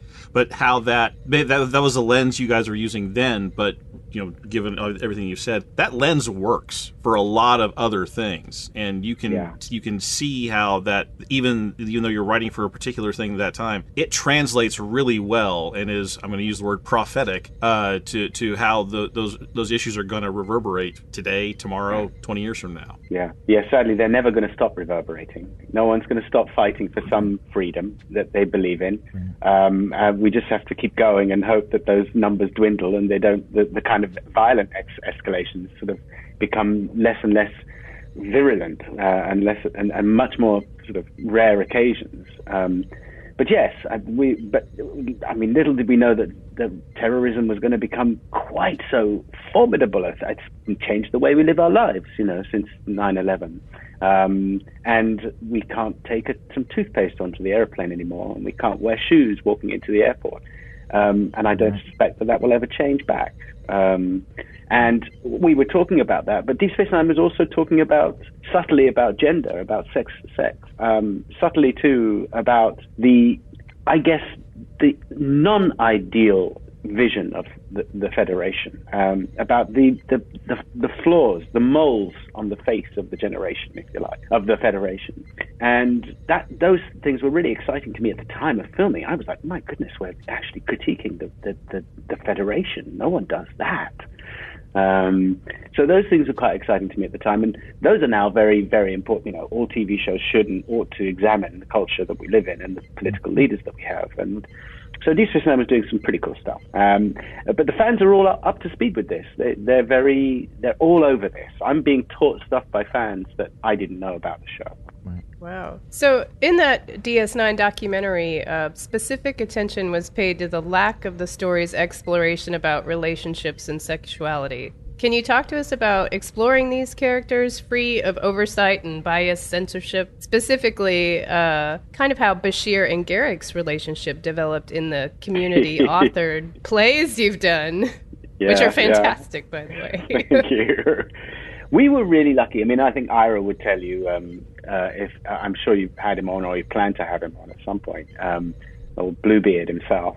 Um, he, he he would say, you know, that, that Deep Space Nine was a middle child, and uh, we, as a result of the fact that the studio really weren't that into us, um, they ignored us. And Ira could pretty much, and Rick Berman obviously, and uh, Michael Piller before before Ira, could pretty much do whatever they liked because we were, you know, still Gene's brainchild. It still he still did come up with the show, um, and at least elements of the show. I mean, there are arguments about you know Babylon Five and all that sort of stuff, but I don't know about the politics of those arguments. You know, you there's hear there's ding, some I get third upset. rails. We're just not going to touch it. yeah, I don't know about that stuff. That's above my pay grade. Um, but I know Gene tacitly blessed the show, you know, and he had ideas for the, what kind of captain he wanted, and he had ideas for you know strong female leads, um, which he got. Um, and Ira and Michael, I mean Rick and Michael ran with it, and uh, Ira then took it into a whole dif- different realm. Ira was the first one to notice. Ira Behr was the first one to notice that no one was watching. and I mean, you know, uh, Rick Berman, God love him. I, I, he's my greatest ally on the show. I will never cease to be grateful to him. But he's a studio creature. You know, he was a he's a, a very much a, of the old school studio mole. So he is an executive in the old fashioned sense. Well, we wore suits, etc., etc. Ira did not. Ira, you know, rode motorbikes into to work kind of thing, and changed the whole. You know, had, was a kind of punk, dressed with chains and ripped jeans and t-shirts that you know had sort of words, anagrams of FCUK on them, and uh, he. he he would, and and no one he- noticed. and no one noticed. He um, he was the one to exploit the fact. He was like, "Wait a minute, the studio isn't paying any attention to me. They don't give a damn, a flying pig about me. Well, you know what? I'm going to do this. What does this button do?" And Big red button. he started he started serializing the show, which no one no one had a plan for that. That was not on the cards. That was not in the in the tea leaves. Um, And he he changed Star Trek forever by pushing that button. Um, and then he was like, well, let's explore Garak and Bashir, and let's explore this, and let's go. I mean, I know that Miles and uh, Bashir were mainly the reason why he joined the show. He wanted to do something with that relationship. He thought that was so fun. Um, um, but Garak and Bashir was really, really interesting because it was sci-fi. We couldn't actually say, we couldn't actually go homoerotic with it or anything like that. But I think it would have been worse if we had. I think just the innuendo, the the kind of implicit nature of the relationship was fantastic. It's the moonlighting thing, right? Like it's Mm-hmm. you, if you have the relationship, you kind of ruin it. You kind of ruin it. But Yeah. but it's the it's the it's the repartee that makes it sort of fun. Like Yeah. you, you raise an eyebrow. Is that really what's going on here? Yeah. Wait a minute. You know, I'm, I let as my I've children watch this? as I've as I've done a, you know a rewatch of Deep Space Nine, you know I find that of the of all the Trek series, I I believe that Deep Space Nine really could lend itself to an anthology, a bit not uh, like a, a, or at least a one season continuation, much like what was explored in in the documentary. Yeah. Not necessarily a reboot, but but to bring the topics and conversations that were happening on the show into 2021 in a 13 episode arc Yeah. and not the 26 episode arc that, that you were working on because I, I you know they, between those 26 episodes in, in the series yes you had the, the the dominion and you had these themes of terrorism and and uh, what that means one one one man's terrorism is another man's freedom fighter kind of thing these Yeah. topics were explored in you know quite Yeah. well in Deep Space Nine, and I find that if I if I could if I could make a wish, it would be to do a, a re, redo Deep Space Nine today with the similar given that giving giving you the opportunity to utilize and focus on those themes, right? Instead of interjecting a holodeck episode or I mean those were fun. Don't get me wrong. I'm Yeah. sure they were fun to Yeah, film too. Um, but Deep Space Nine is so deep and explores so much that I would, you know, I just I, I feel like I would love to see a, a 13 episode arc just on, you know, the Dominion War or something like that. Yeah, I mean, in in in many ways, um, um, oh, Battlestar Galactica um, picked up where Deep Space Nine left off, and Yes, uh, yeah, yeah. I, I don't think there's, um, I mean, I don't think it's a coincidence that one of the characters was called Bashir, and he looks surprisingly like me. Um, I mean, it was kind of a meme on the internet for a while. We looked so much Right. like each other. We met each other in an airport once, and it was like, oh my goodness, we look like each other. We did a show together and we laughed about it so much. Um, but I think that was um, a way of just going. Ron Moore was like going, "I'm going to pick up a lot of the themes that we started on Deep Space Nine, and I'm going to continue with them in a way that works for me." Uh, so, in a funny way, if you want to get a sequel of Deep Space Nine, Ron Moore's Battlestar will give you a Yeah. a lot of it, um, and it was a tremendous show. Uh, it went off in all sorts of different directions. Uh, certainly, if you want to Would see you- Bashir. Would you return if, if Deep Space Nine got a quote unquote revamp like that? Would would that be something that would interest you? Uh, uh, Sure. I mean, I Uh, think perhaps- it, it it could be more poignant. I mean, we we've lost at least four characters of the four of our cast members, you know, since Deep Space Yeah, Nine, and that's what thirty years will do to you. Um, and uh, we've and some, and all of them were really important characters, uh, recurring or or Mhm. regular. Um, and uh, it would be quite poignant to, to as a from a TV anthol- anthological perspective to if that's a word to wrap up some of those stories to talk about the real lives of people who have gone who are no longer with us um, to celebrate those lives um, no one gets a chance to do that very often so uh, there are lots of things that would be. I mean, I I don't, to be honest, personally, right now, until I see a script or something or an idea, I don't quite trust it.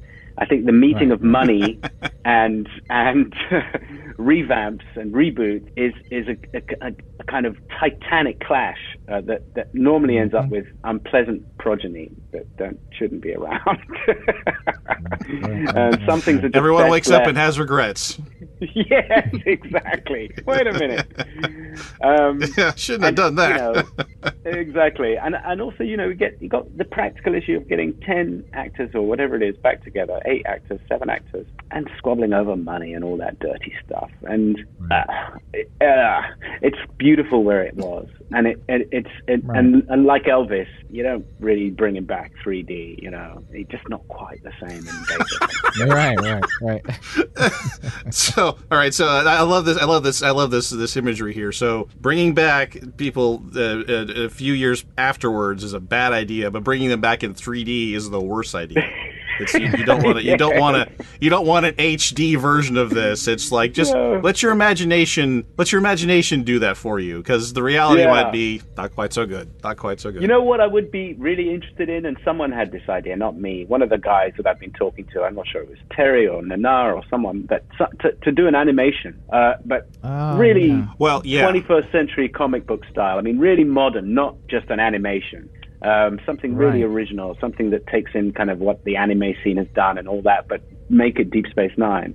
And then use our voices, and then you can play us young, old, whatever you want to do, and you can talk about anything you like. you, you got a chance to do that a little bit with Star Trek Online uh, a few years ago. They they brought uh, you and uh, Visitor and uh, Auberjonois Yeah. and a bunch of your other characters, and you, you had a, you had you had some you had a moment you had a moment, not like not Yeah. like the uh, the plays that you had just been doing. You know, a, a fully extended 20, 30, 40 minute conversation. Yeah, that was- you had some moments that computer you could do that. Yeah, that, that- I mean they're okay. I mean, I, I don't get me wrong. I, I I love that game. If I if I got into it, I just haven't got enough lifetime to, to, to get into another MMORP game.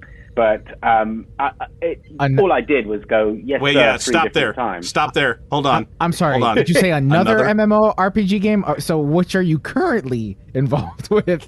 Well, it's not quite MMORPG, but I'm playing Destiny 2 right now. If I had an Xbox, I'm in Estonia on Oh. Okay. on location. That'll before explain. that, I've been playing Lord of the Rings and EverQuest and Ultima Online and you name it. I play. Okay. I play those games. You- I love dressing you know- up with something else. You know, you, you know, Sid, you had like some nerd cred before, but now you've got nerd cred now. Now Now, you you've, oh, do, now yeah. you've got Yeah. now you've got extra nerd cred now. That, like, yeah, that's that's that's good. What- Good answer. I, well done. Well played. I played. used to play so much when I was doing Star Trek. When I was doing, I had a modem installed in my trailer. That was the height of luxury. I had. They brought. They had. I've had a. You know, it's a Winnebago, and they had to put a modem in it. That was my kind of prima donna Wow. thing. I was like, put a because I'm putting my my console in here and I'm gonna play. And because they left us waiting for hours, and I would wake up, stay asleep till I don't know four o'clock in the morning, and then go to work at three. And I got hauled in before Rick Berman one day, um, the, the the boss, um, to his study and uh, I guess office, and um, he said, uh, "Sit down, Sid." Um, uh, Alexander, I think I was. Ah, I was Sid. I was Sid. I never was really Alexander to anyone. Um, and he's like, uh, "Are you okay?" And I'm like, "Yeah, sure. What's up?" And he's like, "No, are you okay?" I was like, "Yeah." He's like, um, "You taking drugs?" I was like, "No." what do you mean? He's like, your eyes, the makeup department have been telling us your eyes have been bloodshot for three weeks now, and they're worried. it's like I'm playing computer games. Way too late. Hold on, had hold no on. idea. What game? What do you remember? What game you uh, was keeping you up? I'm just. Um, that would have been probably Ultima Online back then. Um, Ultima Online. Yeah. Wow. I think it Yeah. would have been Ultima. Yeah, I was. That would have so been the right time. Game. Yep. Yeah, I couldn't get enough Yep. of it, and uh, you know, I had five GM characters. I was mining all the stuff and chopping down trees. My girlfriend's like, "What do you mean? You spent four hours chopping wood in a virtual world?" And I was like, "Yeah, I've got so much wood. You have no idea. And I've got some mining. I've got ore, loads of different kind of ore as well. I've been mining." And you know what? You can't get once you go to a mining area, you you tap it out. You can't go back there. So I'm stopping other people. You can't leave it for somebody stuff. else. Yeah, no, no, you can't do that. You have to finish it off. You can't leave it sure undone. I got broken up with for that reason at some point. oh, that That's is no amazing. reason to break up with someone. Jeez. Oh, yeah. being- Yeah, well, If, Collect- if you get an opportunity, even if you just uh, try to go to YouTube to watch the cutscenes that involve you and Nana and, and Renee, uh, they're gorgeous. Star Trek Online does some incredible work with their storytelling. Um, Yeah. Because I imagine, you know, you're a little disjointed, you know, reading the reading the script that they provide you. Yeah, I'm sure Um, it's great. But overall, that yeah, they did they did some phenomenal work with with a, you know doing a little bit of an ongoing story post Absolutely. Dominion War. You know, I offered them an But Easter egg. I offered them a. I, I don't know if I. I, I don't think I've told. I told, told someone. I can't remember. But I, I offered them a thing. It's like, why don't we do this thing? It's that if you organize a date and a time, and I will be there from wherever I am in the world. I'll just get on, just my voice. You don't need me. Um, and you organize a quest that's a week a weekly quest, and the the first person to solve the quest gets to actually meet me, Julian, as Julian Bashir. But I'll be live somewhere so that it can be an actual, a kind of really an improvised thing as as the end of the quest is if you talk to the doctor.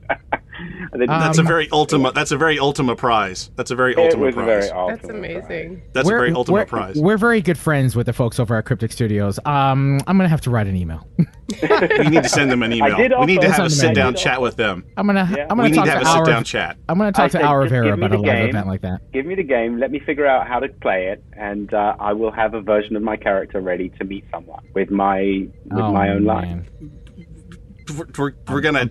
I'm talking to We're gonna Where do follow I this up. sign up? Where do I We're, we're sign gonna follow up? this up, man. You don't, you don't know what you've just done. You, don't- you I may don't not know anyone's what ever you've just it. done. Yeah, I'm, I'm sure they No, have, but no, I don't no, think like I anyone's said, ever they- done it. Not The- for years. No, the well, they- Matrix, maybe. Yeah, the Matrix Online did something like that with live Yeah. events, but it wasn't. It wasn't like. It wasn't like Laurence this. Fishburne. It wasn't Laurence Fishburne behind No. the but it ma- No. that would be amazing. That's Yeah. hmm, Yeah. All right. Hmm. Wheels. Texting now. Texting now. Wheels.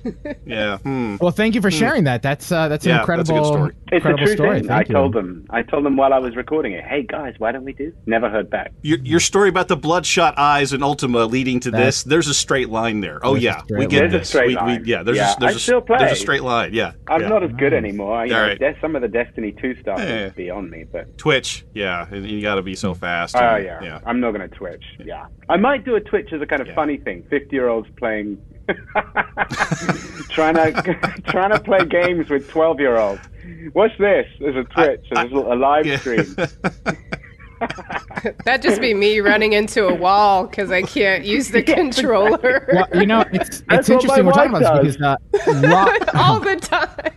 It's interesting we're talking about this because Rod Roddenberry has not played Star Trek Online, and on Saturday during the the live stream event that we're going to be broadcasting this on, um, we're going to walk him through how to play Star Trek Online. So if you ever need a you know a hand in streaming, where you you know who to call now. That's great. Thank you. Yeah, absolutely. I mean, I've had key all the keyboards. I mean, I'm using controllers now, which are a pretty lame way of getting around, but they're they're fine.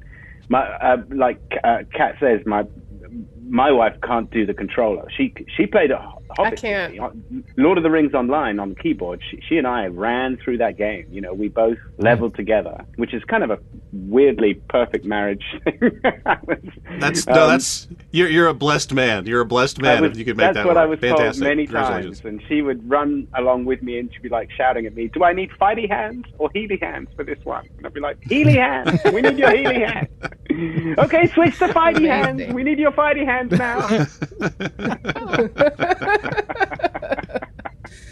Marital bliss, my friend. Marital bliss. It was. That's it what that was is. Really cool. It was really cool. It still is. We we we sing karaoke and stuff. She just can't use the controller. Sadly, that The you got to controller, start yeah. that stuff when you're an infant. Otherwise, you never catch up. Yes. Yeah. I feel her I'm pain so. because I Yeah, cannot. Kat. I'm definitely Absolutely. PC gamer. Otherwise, I'm in the wall. I can't move. I don't know what to don't- do. You're absolutely right. It's you need a, at least ten thousand hours. Totally misspent, useless ten thousand hours.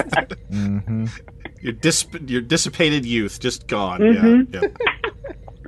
Uh, so oh, we'll go back to the script now. That was a Oh, that was, that was right. I loved that. I loved that. But Yeah, we, we got some we got some other questions here too.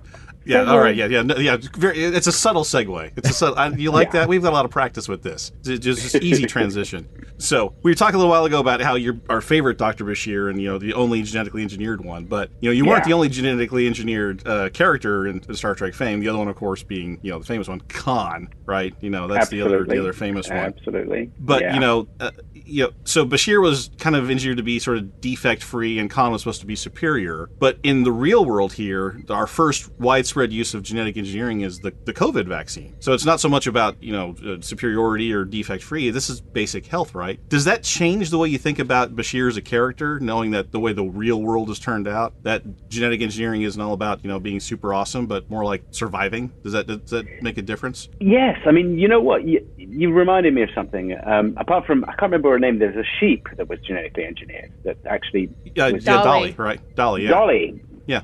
Um, Dolly the sheep. But yeah, the, the, but the, something that, a group of fans that I've been meeting quite regularly uh, up until a couple of weeks ago, um, when we took a hiatus, but they taught me is that a lot, a few of these guys who are fairly gender fluid um, or non-fluid, but trans or uh, other, something other, queer. I don't know. Let's take a generic word, which seems to be acceptable right now um, until it isn't. Um, but w- one of these guys told me, um, a couple of them actually, that they really identified with Bashir because his genetic engineering, um, because of the pre-op situation of what has to happen in, if you are transitioning, and um, and because of his own confusion about what is him and what isn't him. Um, so there are actually things that I'm learning now that I didn't know back then. In, in, to answer your question, and of course, um, with regards to COVID and the possibilities of genetic enhancements and what we're doing and how we're manipulating genes to create vaccines, etc. That's something I've known for quite a while, um, but I'm kind of interested in this leaked aspect. This that some of these fans have taught me about what how they identify with with Bashir because I certainly wasn't playing it like that. I was I didn't even know what trans was in the 90s. Um, although they existed. I mean, I just they just weren't out, I guess, or not in the mainstream media in a way that I understood. Or I only just started learning about that segment of society a few minutes ago in sort of archaeological terms. So that's something that I'm really interested in about what what what what the things that Bashir has, has in, kind of engendered, the, some of the discussions that he is that around his character, and the Dax character too, with of course the male symbiont and and the female host. Um, really topical, really interesting, and gets Again, you thinking. in ways you could not have predicted. yeah, 20 years ago, you could not have predicted this. Yeah, just- would not have yeah. known. I mean, excuse me. I remember, you know, there was a first lesbian kiss or something in the '90s, and everyone was like, "Oh my goodness, it's a lesbian kiss!" And of course, 50 other TV shows did it immediately afterwards because it was a good rating. As soon as Ira pushed the button, they're all like, "We can push that button too. We have a Yeah. button." exactly. Um, but uh, those, those, these are the things that I'm interested in. I'm interested in the ripple effects, which is kind of linking back to your first question about fans and how they've changed. Um, the, the, the evolution of fandom, it obviously takes in the evolution of all our cultures, and um, that's fascinating. That's there's some gold in those hills to, to mine, especially for academics to want to see how people are encouraged, how they're in, they're given yeah, encourage is the exact right word to, to be vocal about themselves, to talk about themselves. Good TV does that to you.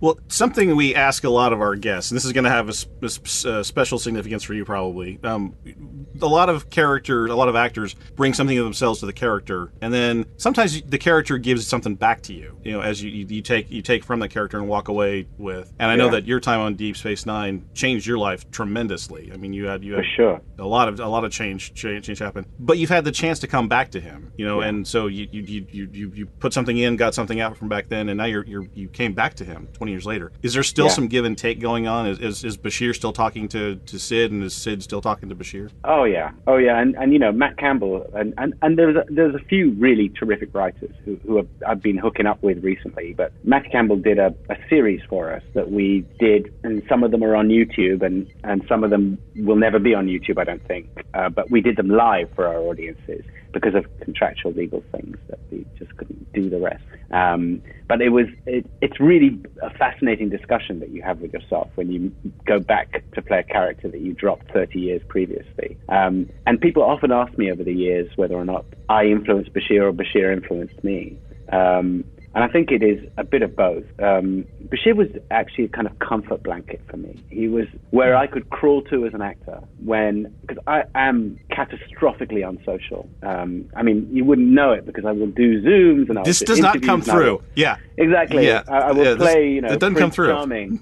anytime I can, but I, it's a bit of an act, to be honest with you. And I mean, I care about it, so I, it's not entirely an act, but it, it it's it's not really me. My wife will be like, I can't get him out to any restaurant ever. I can't get him out of the house. Um, so it, she will tell you how catastrophic. I mean, I won't even go and visit her family at Christmas if I can possibly help it. it's like some people. I don't want to. This is my wife. This is my. This is how. Yes. No. I get this. I get this. Yeah. There'll be a lot this. of people who can, yeah. can feel what I'm feeling. Um, so yeah. Bashir and I really cozied up because of the fact that we were both really incompetent socially. Um, Bashir much more so than me. So I would always rewind the clock when I was playing Bashir. It was like I was 27, Bashir is 22. I was 28, Bashir is 23. So that was pretty much how I would look back at my days at university, say, and how useless I was. And I would try and replicate that and how indecisive I was, and I would try to replicate that. And I was sure as hell terrible with the opposite sex um, in terms of getting attention. I just didn't want to engage. Uh, the idea of being rejected was so terrifying, so completely stultifying to me that I just didn't want to even try. So I, I would wait for people to, to come and talk to me, which is a bit like a fish, a fisherman with a rod with no bait, just going, ah, nothing's biting. Then, one of these days, one of these days, of something's going to come up and wonder what that hook's for. a forward fish will come up and say, and that's kind of how I lived my life as a kid. I would wait for people, and that wasn't the cultural norm. And nowadays, I think everybody talks to everybody willy nilly. It doesn't matter. I'm coming in.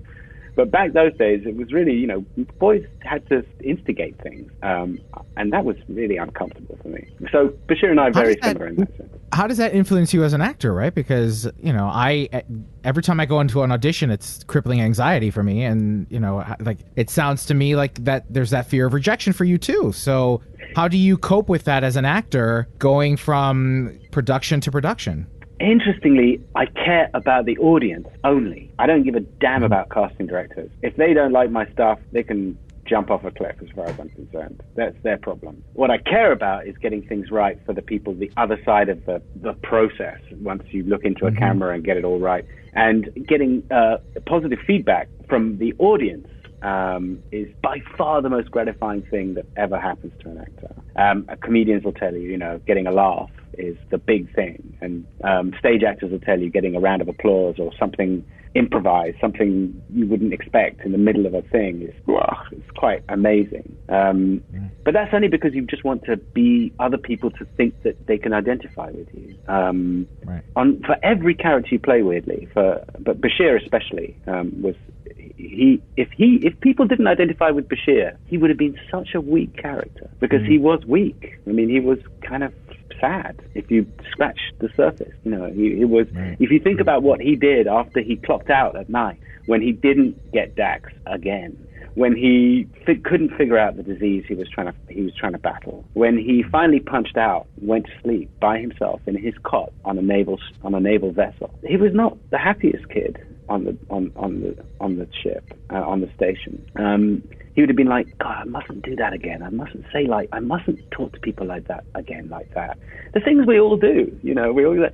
I will never go into a room and do that to someone again. I what a fool I was. Why did I? Why, did, why was I rude to that person? What did they do to me? And Bashir went through those lessons. Let me ask you. So you you played Ra's al Ghul on uh, on Gotham we were talking about your gaming. Were by chance had you also been a comic book fan growing up, and were you reading no, DC? That's one of the things like, that eluded me. I was never a comic book fan. Um, Okay. I mean, I, I, I kind of enjoy that retrospect retroactively, retrospectively, um, but only through movies of like, oh look, there's Thor, he's got really big muscles, and all that sort of. Thing. Elio's only asking that. Elio's only asking that because he has a giant Lego Batmobile. That's the only reason he's asking that question. That's that's yeah, that's well, that's why. Um, that's no, why. I'm, a, bat, I'm yeah. a bit of a Batman fan. He's uh, a bit of a Batman I fan. Love, sure. I, well, I love Lego, so I can I meet you halfway.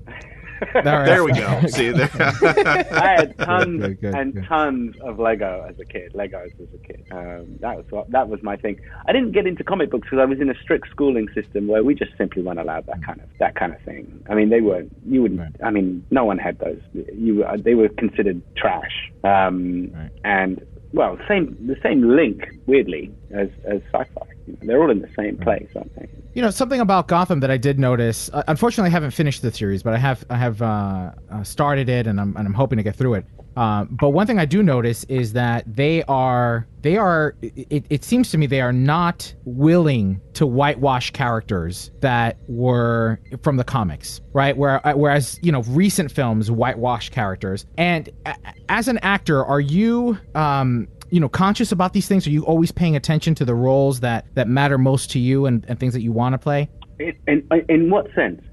I guess you know the the importance of making sure that there is representation in the enter- in, in our entertainment, proper representation, and making sure that as an actor you you don't take on. I, it seems to me like you don't take on roles that that caricaturize or are stereotypical. Um, you know, like I'm a see, Latino, right? I'm. Cuban American, and so uh, you know I I've turned down roles that that are flat out stereotypes that I just Yeah.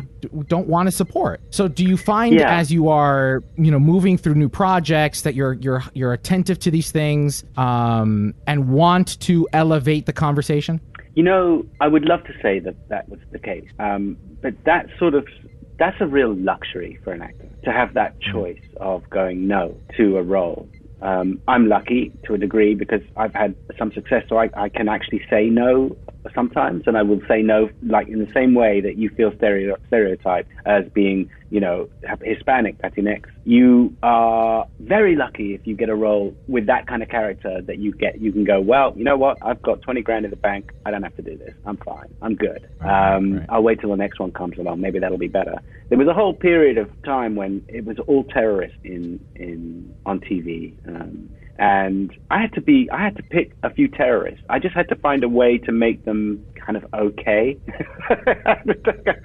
right? How do I make this guy ambiguous? Because um, Right. I don't think, I mean, ninety-nine point five percent of actors don't have a choice. Right, right. That's true. and I, I read an old there's an old article online when we were preparing for this interview that where you had said that you had uh, you you had really enjoyed the ability like you said to make it ambiguous the best villains are the heroes of their own story and even the better villains are the ones where you go oh maybe i get why he did that and d- Yeah. do you do you find that you had some of that even if you were taking a role that was you know terrorist four terrorist number four did you have a chance Yeah. to, to maybe inject a little of something in that in there Yeah, I mean, uh, you know, I can think of a situation, for example, that never ha- that that happened where I was with a kid who was about to blow himself up, terrorist. I was a terrorist, and in the moment of him blowing himself up, it just occurred to me, what would I do if this was my kid? I probably would hug him. You know, at least he was being hugged as he was killing himself, even though it's all very drastic and disgusting, and we don't want to you know, uh, celebrate any kind of uh, uh, mass suicide event. Right. But Yeah, yeah, um, yeah, Right, yeah. you are that tiny moment at the end of a TV episode of a TV show was a choice an actor could make to cross a line and go, watch this, little humanity, so that people go, especially moms and dads, go, oh, maybe I'd have done that too. Um, so we can affect things a little, but we just can't change the direction of the ship. We can sort of, I don't know, change the motion in the ocean to use another horrible. Often you, badly you can raise a little flag aphorism. you can raise Yeah, a little flag yeah yeah okay yeah there you go Exactly. But you know, you touch on an interesting subject. I don't think you have time for it all here, but the whole notion of what actors play and the genuine political correctness about that, it- it's all very important, the discussion. I mean, everybody, Yeah. the, the, the tension around the discussion is really important so that we figure out the parameters of it. But frankly, actors wouldn't work at all if they couldn't play outside themselves. So Right, if right, someone right, couldn't play yeah. Hispanic who wasn't, and someone couldn't be. I mean, uh, there's a lot of tension in that world right now, and it's very flared. Um, at the end of the day, you want the best possible performance for the for the audience, and they ha- and they are the final arbiters of what is convincing and what is not. Um, and actors throughout time have been very fluid about what they play, and I think that's narrowing, constricting, and that's going to be damaging for the industry in the long run. Right, right, right. Speaking of uh, of other actors, your uh, your uncle Malcolm McDowell did did you get him the role on on? Did you get him a job? Did you get him that job? No, absolutely not. There's no way I have the power to get him any kind of job. No way. I, I don't even think the the people who cast him even knew we were related. He was just a, you know just some super famous actor, and they love super famous actors. Um, no, he got that by himself. But he called me gleefully saying, "I get to shoot effing Kirk. Really happy." oh, Oh, that that's was a watershed moment for Malcolm. Yeah. That's interesting. That's so funny. Yeah, Did he visit you on did. set? Did he visit? You know, when- if you were you ever on set together in the Paramount lot and cross paths during filming? No, because uh, Deep I like- Nine was I airing. wish- Yes, it was, but we were nowhere. I don't know where they were filming. Um, they must have been on Paramount. They got to go out on location. I never, yeah, I never saw Malcolm um, as his character. It would have been great had I. We only worked once together on a movie called Doomsday, and ironically, our schedules didn't, con- you know, con- con- con- are conflicted, and I was gone by the time he arrived. Right. Oh, so close. So before That's we let you life. go, we'd be remiss, and and our our audience would probably hate us if we didn't ask: Have you been approached, or do you have any interest at all in reprising your role for Star Trek Picard? I haven't been approached, um, but I may have been. Um, as my agents field that stuff, and I know that I was asked at some point, maybe three years ago, two years ago, no, three. You know, do you have any interest? If someone, if it were to happen, would you have any interest in coming, going on Star Trek? And that usually is the result of someone calling them from somewhere else and going, "What's Sid's availability like in this situation?" And I said, and I probably would stick to this, that if I did, didn't feel ashamed of the character, that if I thought thought it was well worth the you know putting air back in the tires of this old thing and mm-hmm. getting it back on the road and oiling all the parts and moving it out there, then it'd be worth it to me. And I think that probably scared the living daylights out of them. So they went, okay, thanks. bye. We'd have to like spend a lot of time making this work for him. No, let's just, just let's not do that. let's not do that. Well, and now and now that you've done your character to me. thing. Well, and now that you've done your thing with with Andrew Robinson, they'd have to get him back too. You got you guys are a package deal now. You got you know they'd have to, be the have to bring him back too. Mm-hmm. That yeah, would they'd, be they'd have the to bring ideal. Garak back too. Yeah, they'd have to bring you both back. Yeah, Let's make this happen. kind of I don't know if we can make that Walter phone call. Matthau and Jack Lemmon of Star Trek for the future, the grumpy old men. no, you put that together in a five in an elevator pitch. I think you sell that. I think you sell that. I think that works. The odd, the Star Trek Odd Couple. I Yeah. think. I think. I think that I. I think you go. You call Kurtzman. You call Kurtzman and you sell him this pitch, and I, and you got Yeah. you, you're, you're executive producer now. Yeah, I think like that works. Waldorf Do this. and what's his name in the Muppets sitting up Yeah, there. uh, the. Statler and Waldorf. Yeah, yes, yes, exactly. Yes, this has legs, man. This has legs. You call Kurtzman. You you, you, you set up a meeting. I think this works. Well, Sid, before we let you go, is there any projects you're working on that you'd like to draw some attention to and make sure that uh, your fans are aware of? Um, not yet. I mean, I'd love to. I'm working in Estonia on a horror movie. Um, this is the first work I've had in 14 months, by the way. Uh, so it's the first time I've been Thanks, out. I can barely remember what I'm doing. Yeah. Um, but I'm I'm never at liberty to talk about anything until they say I can talk about it. Um, uh, partly because they probably don't even know what kind of movie they're making yet. And once it's in the can, then they'll know, and then they'll go, "Oh yeah, we're making a horror movie." But right now, maybe it's an animation. Who knows? it's it depends on what ends up on the cutting room floor. It used to be a horror movie, and now it's a thriller Absolutely. suspense. Yeah, yeah. What and uh, and with what about the Photoshop. Social Club? that will continue um, a little bit after we're gone. I mean, we're going to have to wind it down somehow, sometime, but um, it's doing really well without me. I'm infuriated to hear. Um, and uh, they're doing a really good job. They're really happy hanging out with each other. Um, that I can't envision stopping until it's all clear for a lot of our guys who we now genuinely care about um, are okay to step out, leave the house. Well, the Sid City Social Club was definitely a welcomed, welcomed virtual event uh, in 2020. So thank you for that. Thank you, thank you. We'll still keep going. We'll be we'll be there for a bit longer.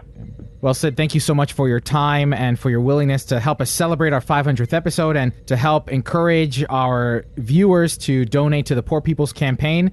Thank you Please so do, very much. whatever you have to spare. Thank you, Kat. Thank you, Elio, and thank you. Thank you. Thanks, Ed. Thank you, guys. Yes, joining us is, not- Gowron! Gowron the puppet! Ah! I welcome you to space. I am very spacey. Yeah. Well, joining us right now is none other than Robert O'Reilly, who you may know as Gowron from Star Trek Deep Space Nine and and Star Trek Online, Star Trek Next Generation. next the Next Generation. Uh, Robert, thank you so much. Remembering beige. We're experiencing Beige, beige. We were getting there. We were coming to that. Oh, we oh we were coming to that. for you. Yeah, you you you're jumping right into the where we want to go.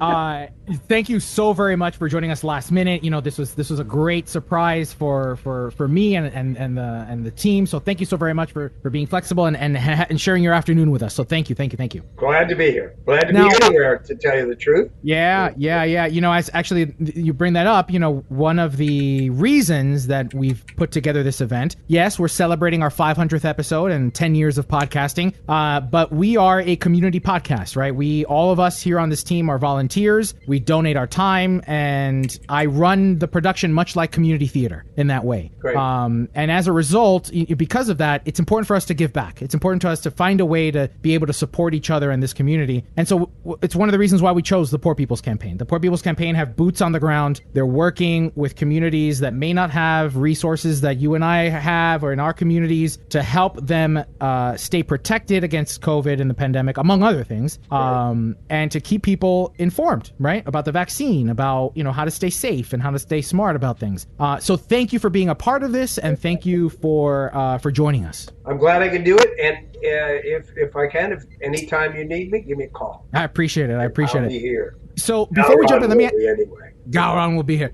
So what? Why is it important for you? Why is it important for you to support an organization like the Poor People's Campaign in a time like this? Uh, it's important for all of us to to accept responsibility for all people in this country and actually in the world. Where uh, Star Trek is uh, the original Star Trek, I believe, almost had the concept of uh, we are in one spaceship going through the universe, and we're all together. And uh, um, it happened to be Earth going out to the universe, but it's the universe encompasses all, and so we have to support all. And in that universe, uh, the Roddenberries had uh, um, had created a world that was solved in a sense. Planet Earth was solved. There was no poverty. There was no hunger, um, and that gave the ability to go outside of it itself. And it's still true. We're living that. We're trying to do it, and that's how we do it. We help others. Right. Well, we're glad to see you healthy. We're glad to see you safe. And uh, again, thank you for joining us.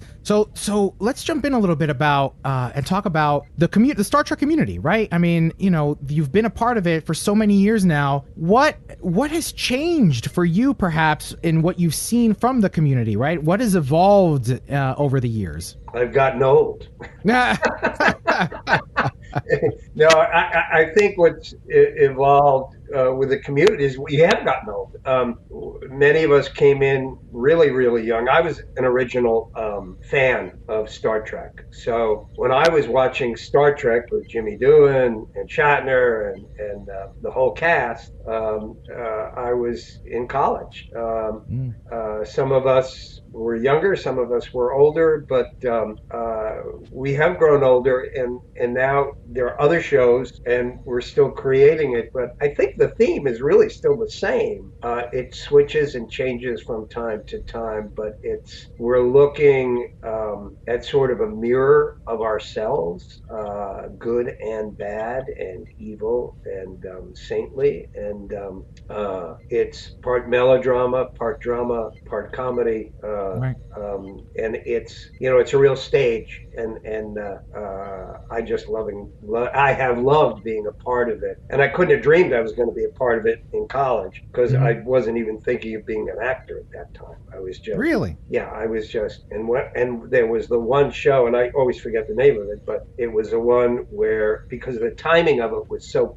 perfect Mhm. to the actual show and what was going on in our world at that moment in time was uh, the one where uh, half uh, the characters were black and half the characters were white. Let that be your last battlefield. Yes, and then the other character was on opposite sides, and they thought it. And we would look at this from our vantage point and see how absurd that was, and the imagery of it of looking in a mirror and then seeing yourself in the opposite way was so cataclysmic in my brain at that moment because that's what we were living in America, and Right. it was. Um, I think it was probably one of the most brilliant scripts ever written. Um, for television uh, of all time. And uh, uh, you know, it, it look look at what I've got here. I don't know if you can see it. I'll try to get it close to the camera. This was taken about Oh. uh, 25 years ago at a, a convention. But you see, can you see the picture at the bottom? Yes, Yeah. yes, yes. Yeah. Okay. Yeah. It's that. It's the. Uh, it's the character. I don't know which one it The is. act- yeah. Right, But it's one of the ones that has the half black, half and, white. and there was the actor who played it, and I forget he was a comedian at the time, and he did a great, great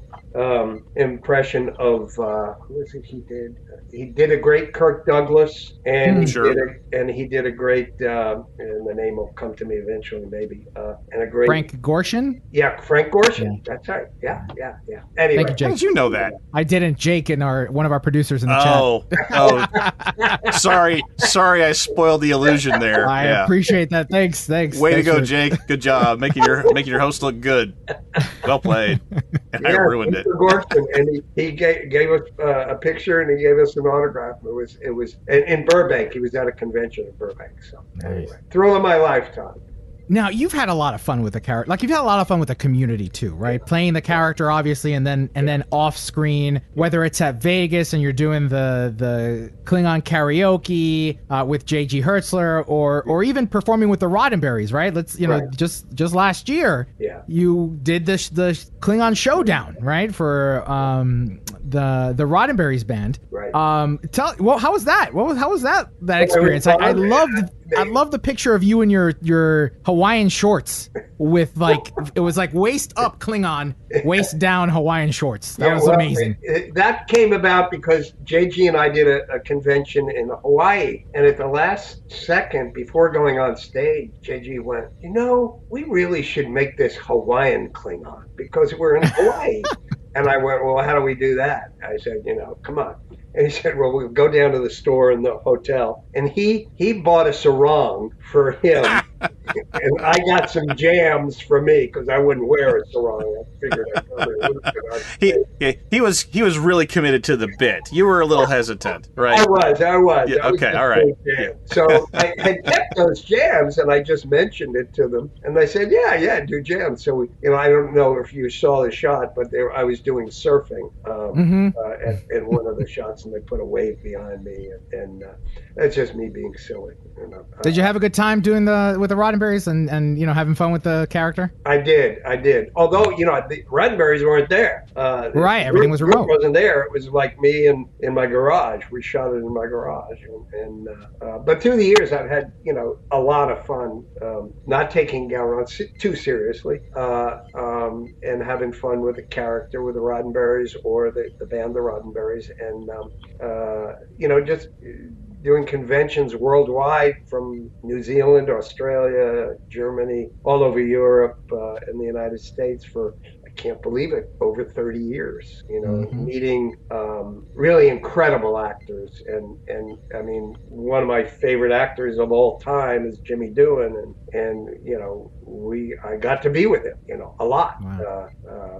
we once we did a convention in Germany, and it, we were there for uh, a week. We both went a week early uh, to sort of get used to the hours, and uh, so I was a, a week with Jimmy Doohan in Germany. It was just, and we shot a commercial there too together, which was What's uh while while you're talking about these stories traveling, what uh what kind of sticks out in your brain as like uh, one of- perhaps a a the strangest moment on one of these convention circuits that that you recall? Uh, well, I've had to sign some strange things in, in my day. Oh, really? Yes, yes, yes. Oh, oh, is that are we going Oh, to we get anything else, or is all that right, just, well, or, I'll oh, or you just going to leave? yeah, I'll We're gonna use leave it your imaginations, but Yeah, I was gonna say that's not a great idea because our imaginations can go go places, man. I mean, maybe you ought to like just narrow it down a little for us. All over, and, you know, it's much better if you're imagining. well, well. Speaking of speaking of like signing thing, you know, in, in your convention, remember, captains, that we are only eight hundred and thirty-seven dollars, about eight hundred and thirty-seven dollars away to unlock the chance to have Robert O'Reilly read your outgoing voicemail. So be sure to donate. Be sure to donate because we can't. It's not going to happen unless we You know, hit at least $2,000. Say any? Well, I won't say anything, but uh, Within reason. within reason. Within reason. I will, Yeah, within yeah. reason. You know, Remember what I just said about leaving things to our imagination? No. Yeah, let- let's let let's let's be careful. You know, you could have have have going experience beige. That's exactly it. That- that's it. That's so It's tell us like- a story. tell us a story about that uh, of what you're holding up there. Uh, oh, th- this was um, this was really fun. This is is my alter ego, Gowron. Yes, and and uh, he's he's very strange. But anyway, we were doing a uh, convention in Spain, JG and I, and uh, dur- during the convention, they said, "Well, you have to follow us, and you have to watch somebody on stage." And we were like, "Oh, wait a minute! I didn't think there were any other other guest stars uh, besides us." And and uh, he said, "No, no, no, no. Well, this they they're doing this for you. So go." So we sat in the audience, and out came this guy and uh, uh, Martok. Uh, and they beat each other. They had this whole puppet show where in traditional Spanish uh, uh, puppetry, and then they beat each other with it, you know, with with with um, sticks and stuff. And it, it was quite entertaining. And and they sur- they both survived and asked us if we'd like them, and, and I was thrilled to be able to take them Oh, back on the plane and drive everybody on the plane absolutely insane. You know. it quite enjoyable for me and a miserable experience for everybody. That cu- customs must have been quite confused. And I do want to point out that you know, for for our listeners who are going to listen to this on the radio, he's holding up a stick figure. It's about maybe a foot tall. the The head of Gowron is is a round ball, maybe a l- oversized grapefruit or a really big softball. and the one thing that is absolutely true to form is the eyes are bulging right out at you in full Yeah. 3D. I mean, they're they're there, man. They are there. So Gowron is always with me in some form or other. You know. well, you not only did you reprise your the, you know the role in uh, in the Roddenberry Showdown, but you also uh, got to voice uh, Gowron and and his descendant in uh, Star Trek Online. Oh, that was great, Uh, and and, and it, it, it's going now too, and it, it's um uh, yes, I played my descendants um Akar. I always mispronounce it. Akar. Akar, yeah. Akar, yeah, and uh, um, Gowron himself comes back. Well, I'm not That's sure. if right. comes- I'll I'll spoil the whole thing if I you know. It's okay. Yeah, go ahead. You can Go spoil ahead, it. it's We're- all right. we- You we can both played spoil it. it. We've all played. And how it appears. We don't know how, but he does. Through the magic of science fiction. Yes, magic of science fiction, and Bob O'Reilly's science fiction too. There you go. And uh, I mean, it was a thrill to do it, and I've, I've still got another one to do, and and uh, to holler. And, um, That's a spoiler. Yeah, yeah wink. exactly. And so uh, um, perhaps I survived, but perhaps not. You never. Who know. can say Yes. at this early stage? Who Yeah, knows? yeah, and um, uh, at least uh, JG maybe doesn't beat me this time. Who knows?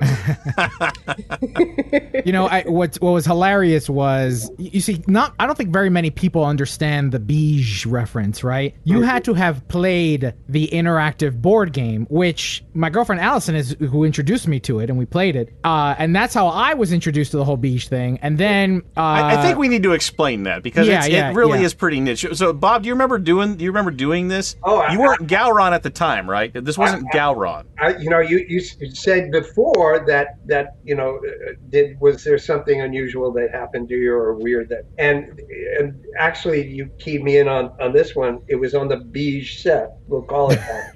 Uh, beach was- set. right? They they called me up after I did the the three parts in the that season that I did, and and they said, listen, uh, we want you to play another Klingon. I said, another Klingon already? You know, I I, I said okay, um, and and they explained it was a board game, and they wanted to change the character, not use Gowron because they didn't they.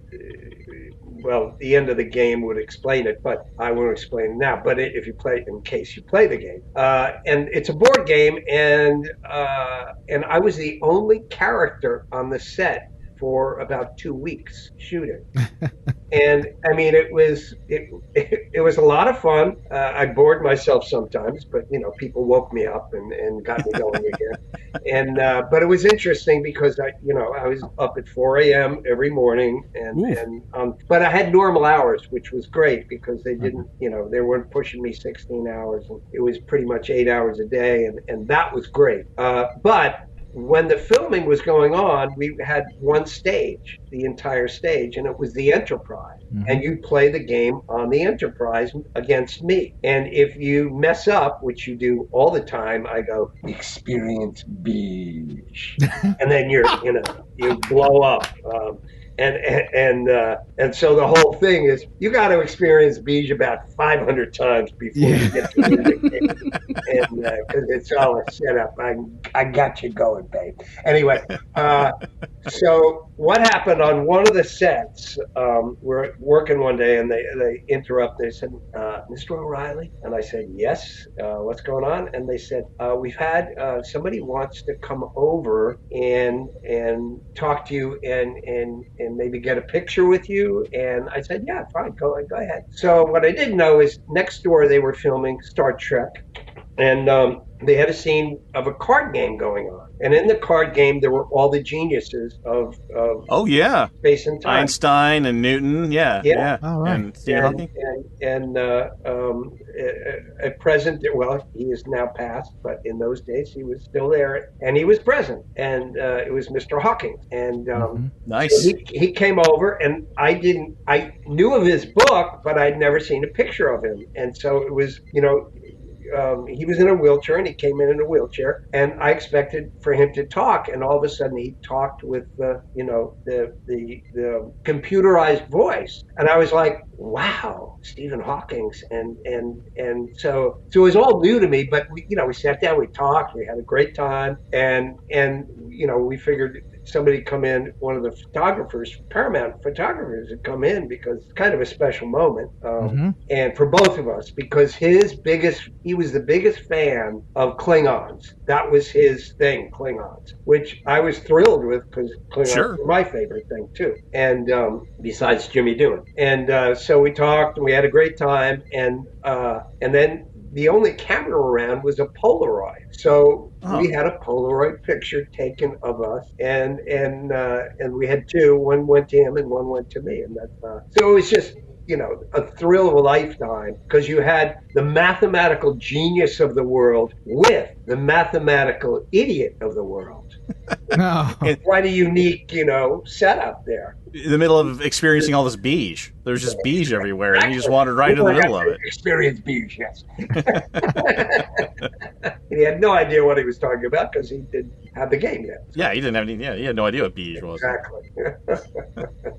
and So Les let me- Landau, Les Landau uh, was the director of it, and he was fabulous too. Anyway, shout out to Les.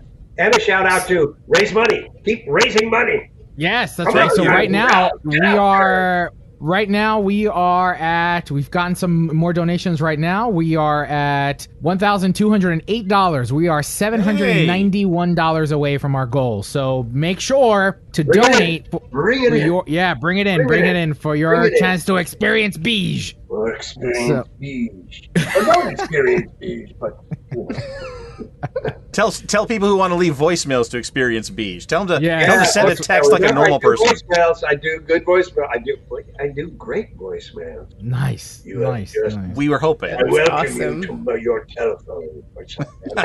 See, that's uh, right there. That's just that's that's Make reason enough. we go. It's amazing. That's reason enough to open your pockets go. and try to and try to and donate so we can unlock if it. Don't leave a message. You're going to experience beige. Exactly. Exactly. Exactly.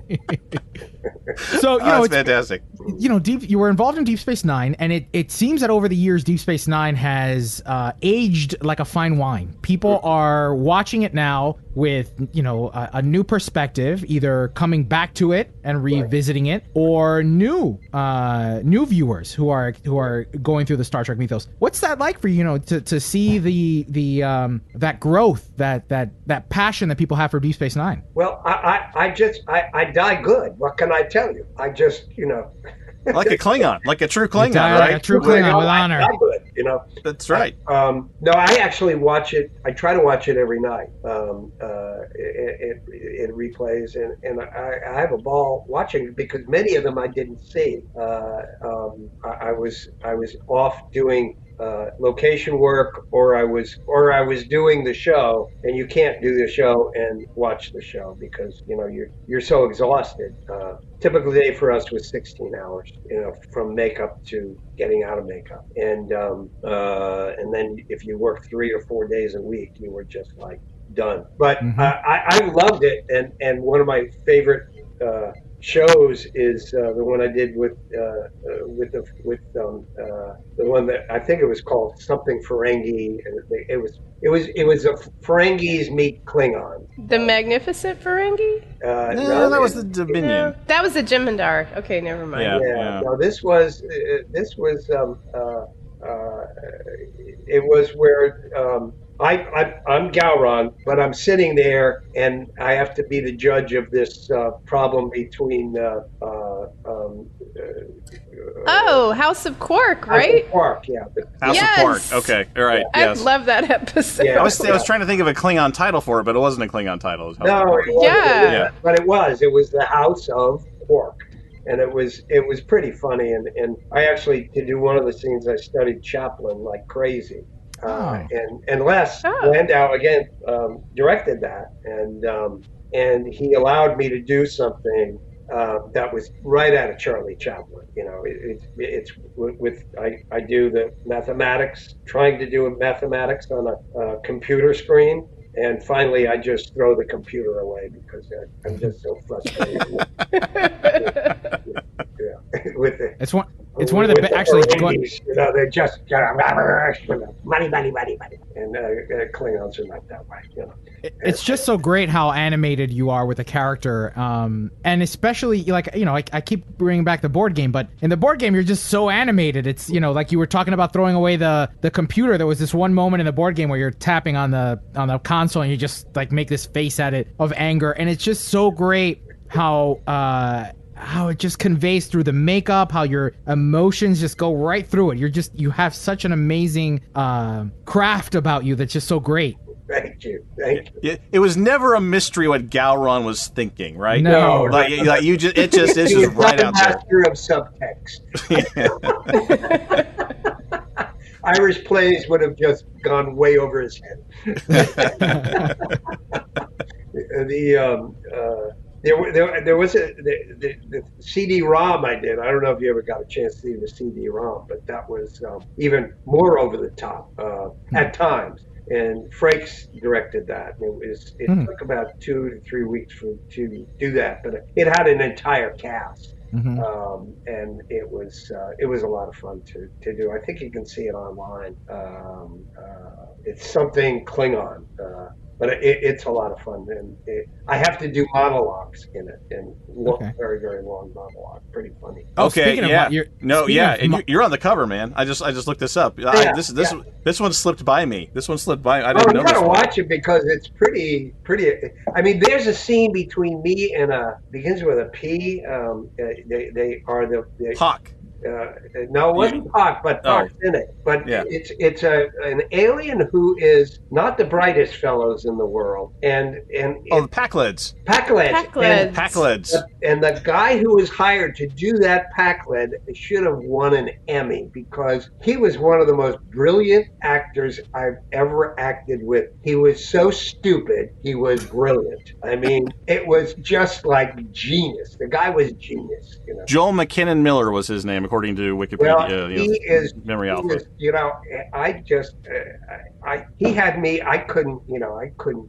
Oh, he's one of these guys that's been in everything. He's he was in he's in Brooklyn Nine Nine. You can see him in Brooklyn Nine Nine, Big Love, Truman Show. Oh, e- if you go, everybody go IMDb, and, and yes, he is good. He is really He good. was- Yeah. he was just a genius, and I was like, I, you know, I, I couldn't keep it together. You know, I was like, uh, you know, I don't know if you ever seen Doctor Strangelove. You know, the, the original movie. Doctor- Yeah. but there's- Mhm. The Russian ambassador, you know, it just chuckles through the whole film, and they had to cut around Had to cut him. It- because he couldn't keep a straight face in, in the film. You know, and you'll see him break up. If you really watch the film, you'll see his stomach moving. You know, crap. You know, they didn't He's get enough print. He's laughing. Yeah, yeah. Oh, nice. So there's there's been a resurgence in Star Trek now, right? With all the new Trek and stuff, and and you've reprised your role on Star Trek Online. Has anybody approached you to perhaps you know make an appearance in the the animated the new animated series that's out, Lower Decks? I think uh, J JG lent his voice on that one. He didn't play. He didn't play. Uh, um, Marta. Martok. but he lent his voice. Have you? Has somebody knocked on your door yet? I, I, I would do it. I would do it if, if they came knocking on my door. And uh, um, I, I retired uh, quite a while ago, but I would come back for anything Gowron or Klingon related. I'll put it that way. Nice. If nice. anybody well, we to see it, it. because I, I just love Klingons. You know, it's like You're wearing the hat right now. I mean, Right. You're, This is right, right now you're wearing the hat. Yeah, yeah. this is my everyday hat. You know, my neighbors go, eh, eh, the old Klingon lives next door. It's kind of little trains. You know, he goes walks around going. just, just walking, around, just walking around looking at We're things. going by with our headlights. You see When, that? when, when, when your when your neighbors' uh, uh, branches are too far over your fence line, do you make them go experience bees? You, you tell them they're gonna. Actually, that was a couple of houses ago. You know, when I was Okay. little, people would look over the fence a lot, and I'd be going, it's just It's staring like, at them. you know what? I think of. I th- it makes me think of Staring Home them, Improvement. you know? That one character in Home Improvement that was only from the from the. Oh yeah, uh, yeah, uh, Wilson. yeah, from Wilson, the, from yes, the, from I the can- nose up. Yeah. Yeah, yeah. Imagine having you as a, as a One day he neighbor. said, "Yeah, I'm not wearing anything, so you know. Oh, that's great. So that's why they were looking over the fence. Oh, I get it now. Okay, oh, I get it. Makes total sense now. I get it. So in the Trust me, nobody wants to see a Klingon naked. Trust me. so in the Roddenberry Showdown, you did a uh, a reading of Jabberwocky. What? Where did that come from? What? What? What inspired you to do that one? Did they ask you, or did you offer it? Um, I, you know, I uh, I think it's one of their favorites. Uh, Okay. And and uh, I, matter of fact, it's interesting because I'm I'm just about to write uh, somebody who was my English teacher, uh, Mr. Erickson, uh, in my old high school, and he uh, he was the one who made us all memorize the Jabberwocky. And so I always had it in my head. Once you learn the Jabberwocky, you you can't forget it because it's so damn hard to, to memorize to begin with. But um, so I carried it around, and I think at a convention, you know, hundred years ago, I, somebody said, "You could you do a poem?" And I said, "Sure," and I did that, and it became very popular. So I've always pulled it out of my, you know, uh, top hat um, uh, at conventions uh, when needed. You know, when people are snoring in the in the aisles, uh, I'll, I'll pull it out. And, and JG loves it, and, and uh, uh, JG does masterful uh, Shakespeare, and um, and and I'm okay with the Jabberwocky. So you know. It was great. It was great. It was just it came out of nowhere, but it was great. It was great. So it's a real pleasure to uh, to have shared a little bit of you know I, we didn't get to work together, but I, I worked with the band in Philadelphia. We did that one little recording for the Ferengi Merengue. Uh, so So it was an honor. we'll It's a- see each other in Philly at some point. You know. yes, I hope so. I hope so. I hope so. Yeah, yeah. Um, I mean, we see Well- each other now, but you know what. You know. absolutely. Yeah. Back when the world gets back to normal, right? Yes. Now call in and get money. We need That's money. right. That's right. We are. That's right. Thank you, Jake, for posting that into the No, chat is where everybody's actually looking. a Klingon challenge. Okay, that's it. Wait a minute. Let me say this. This is a Klingon challenge. I challenge you all to give, to give heartily, and then drink. Yeah. Cheers. Cheers to that. Cheers. Here, here. Here, here. Here, here. Well, Bob, thank you so very much for spending your afternoon with us and helping us raise funds. Remember, captains, once we hit two thousand dollars, we can start doing all these voicemails and trying to give them away and and and uh, livening up your your outgoing messages. Uh, but Bob, thank you so very much. If if is are there any projects you're currently working on? Anything people should be aware of and, and kind of stay attentive to, other than the work from Star Trek Online? Well, I am doing for Cryptic Studios. I'm, uh, I'll, I'll be working towards uh, middle of the year for them, and and uh, playing uh, um, a character we all know and love, uh, or hate, you know, depending on, on your viewpoint of, of Gowron. And uh, uh, uh, you know, uh, that's about it. I write uh, um, and hoping to uh, the conventions will. I'll be coming up and doing uh, the Vegas show, so come to Vegas and uh, Right. um, and and hopefully, Kat, you'll be at Vegas. You know, I plan on it. I right. would have gone last year, but for I know. the yeah. so anyway, I will I will see you soon. And if you ever need me again, I'm here. I appreciate Thank you that. so thank you so very much, Robert. Thank you. Take care. All right. Take care. Good night. all. Thanks. All right. Thank Bye you. bye. Bring on challenge. Go for it.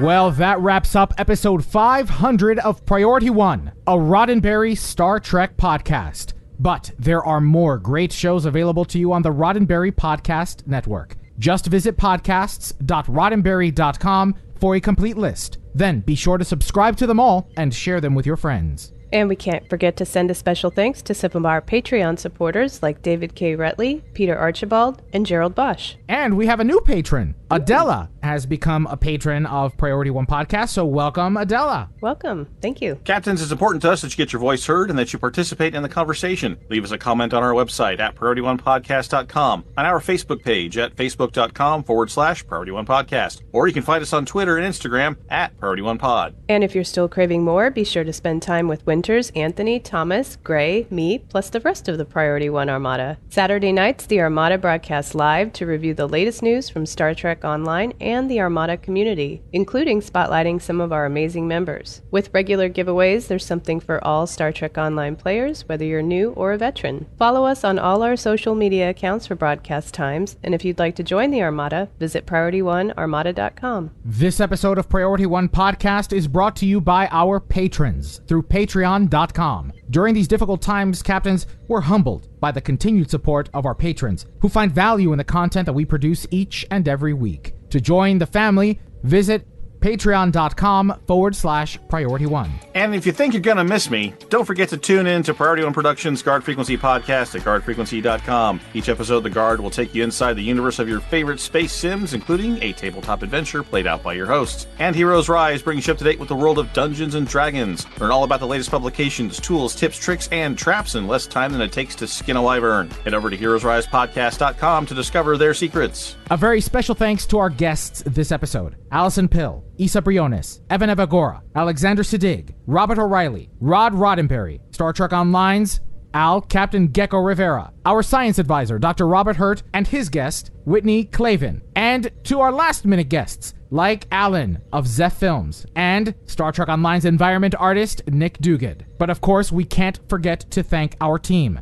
Our audio editors, including Gray, Brandon, William, Daniel, Rand, Roscoe, Lennon, and Skiffy. Thanks to our producer, Jake, and associate producers, Shane and Thomas. Together, they helped us organize not only our weekly show, but our 500th celebration. Thanks to our social media manager, Anthony. Thanks to our graphic artist, Alejandro, with support from Jason of the Priority One Armada. Thanks to the composer of our theme music, Chris Watts. But most importantly, a big thanks to you, the Star Trek community, our listeners, our friends, our supporters. Because without your ongoing support, none of this would be possible.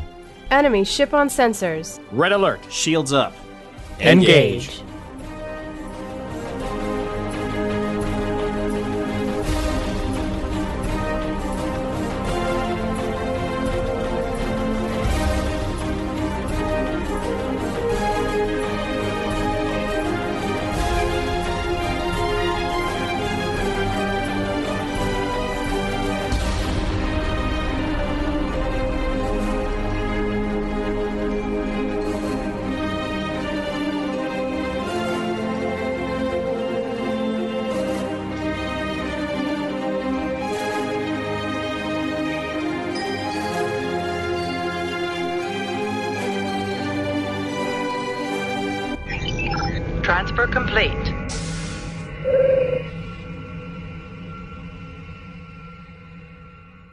This is a Roddenberry podcast.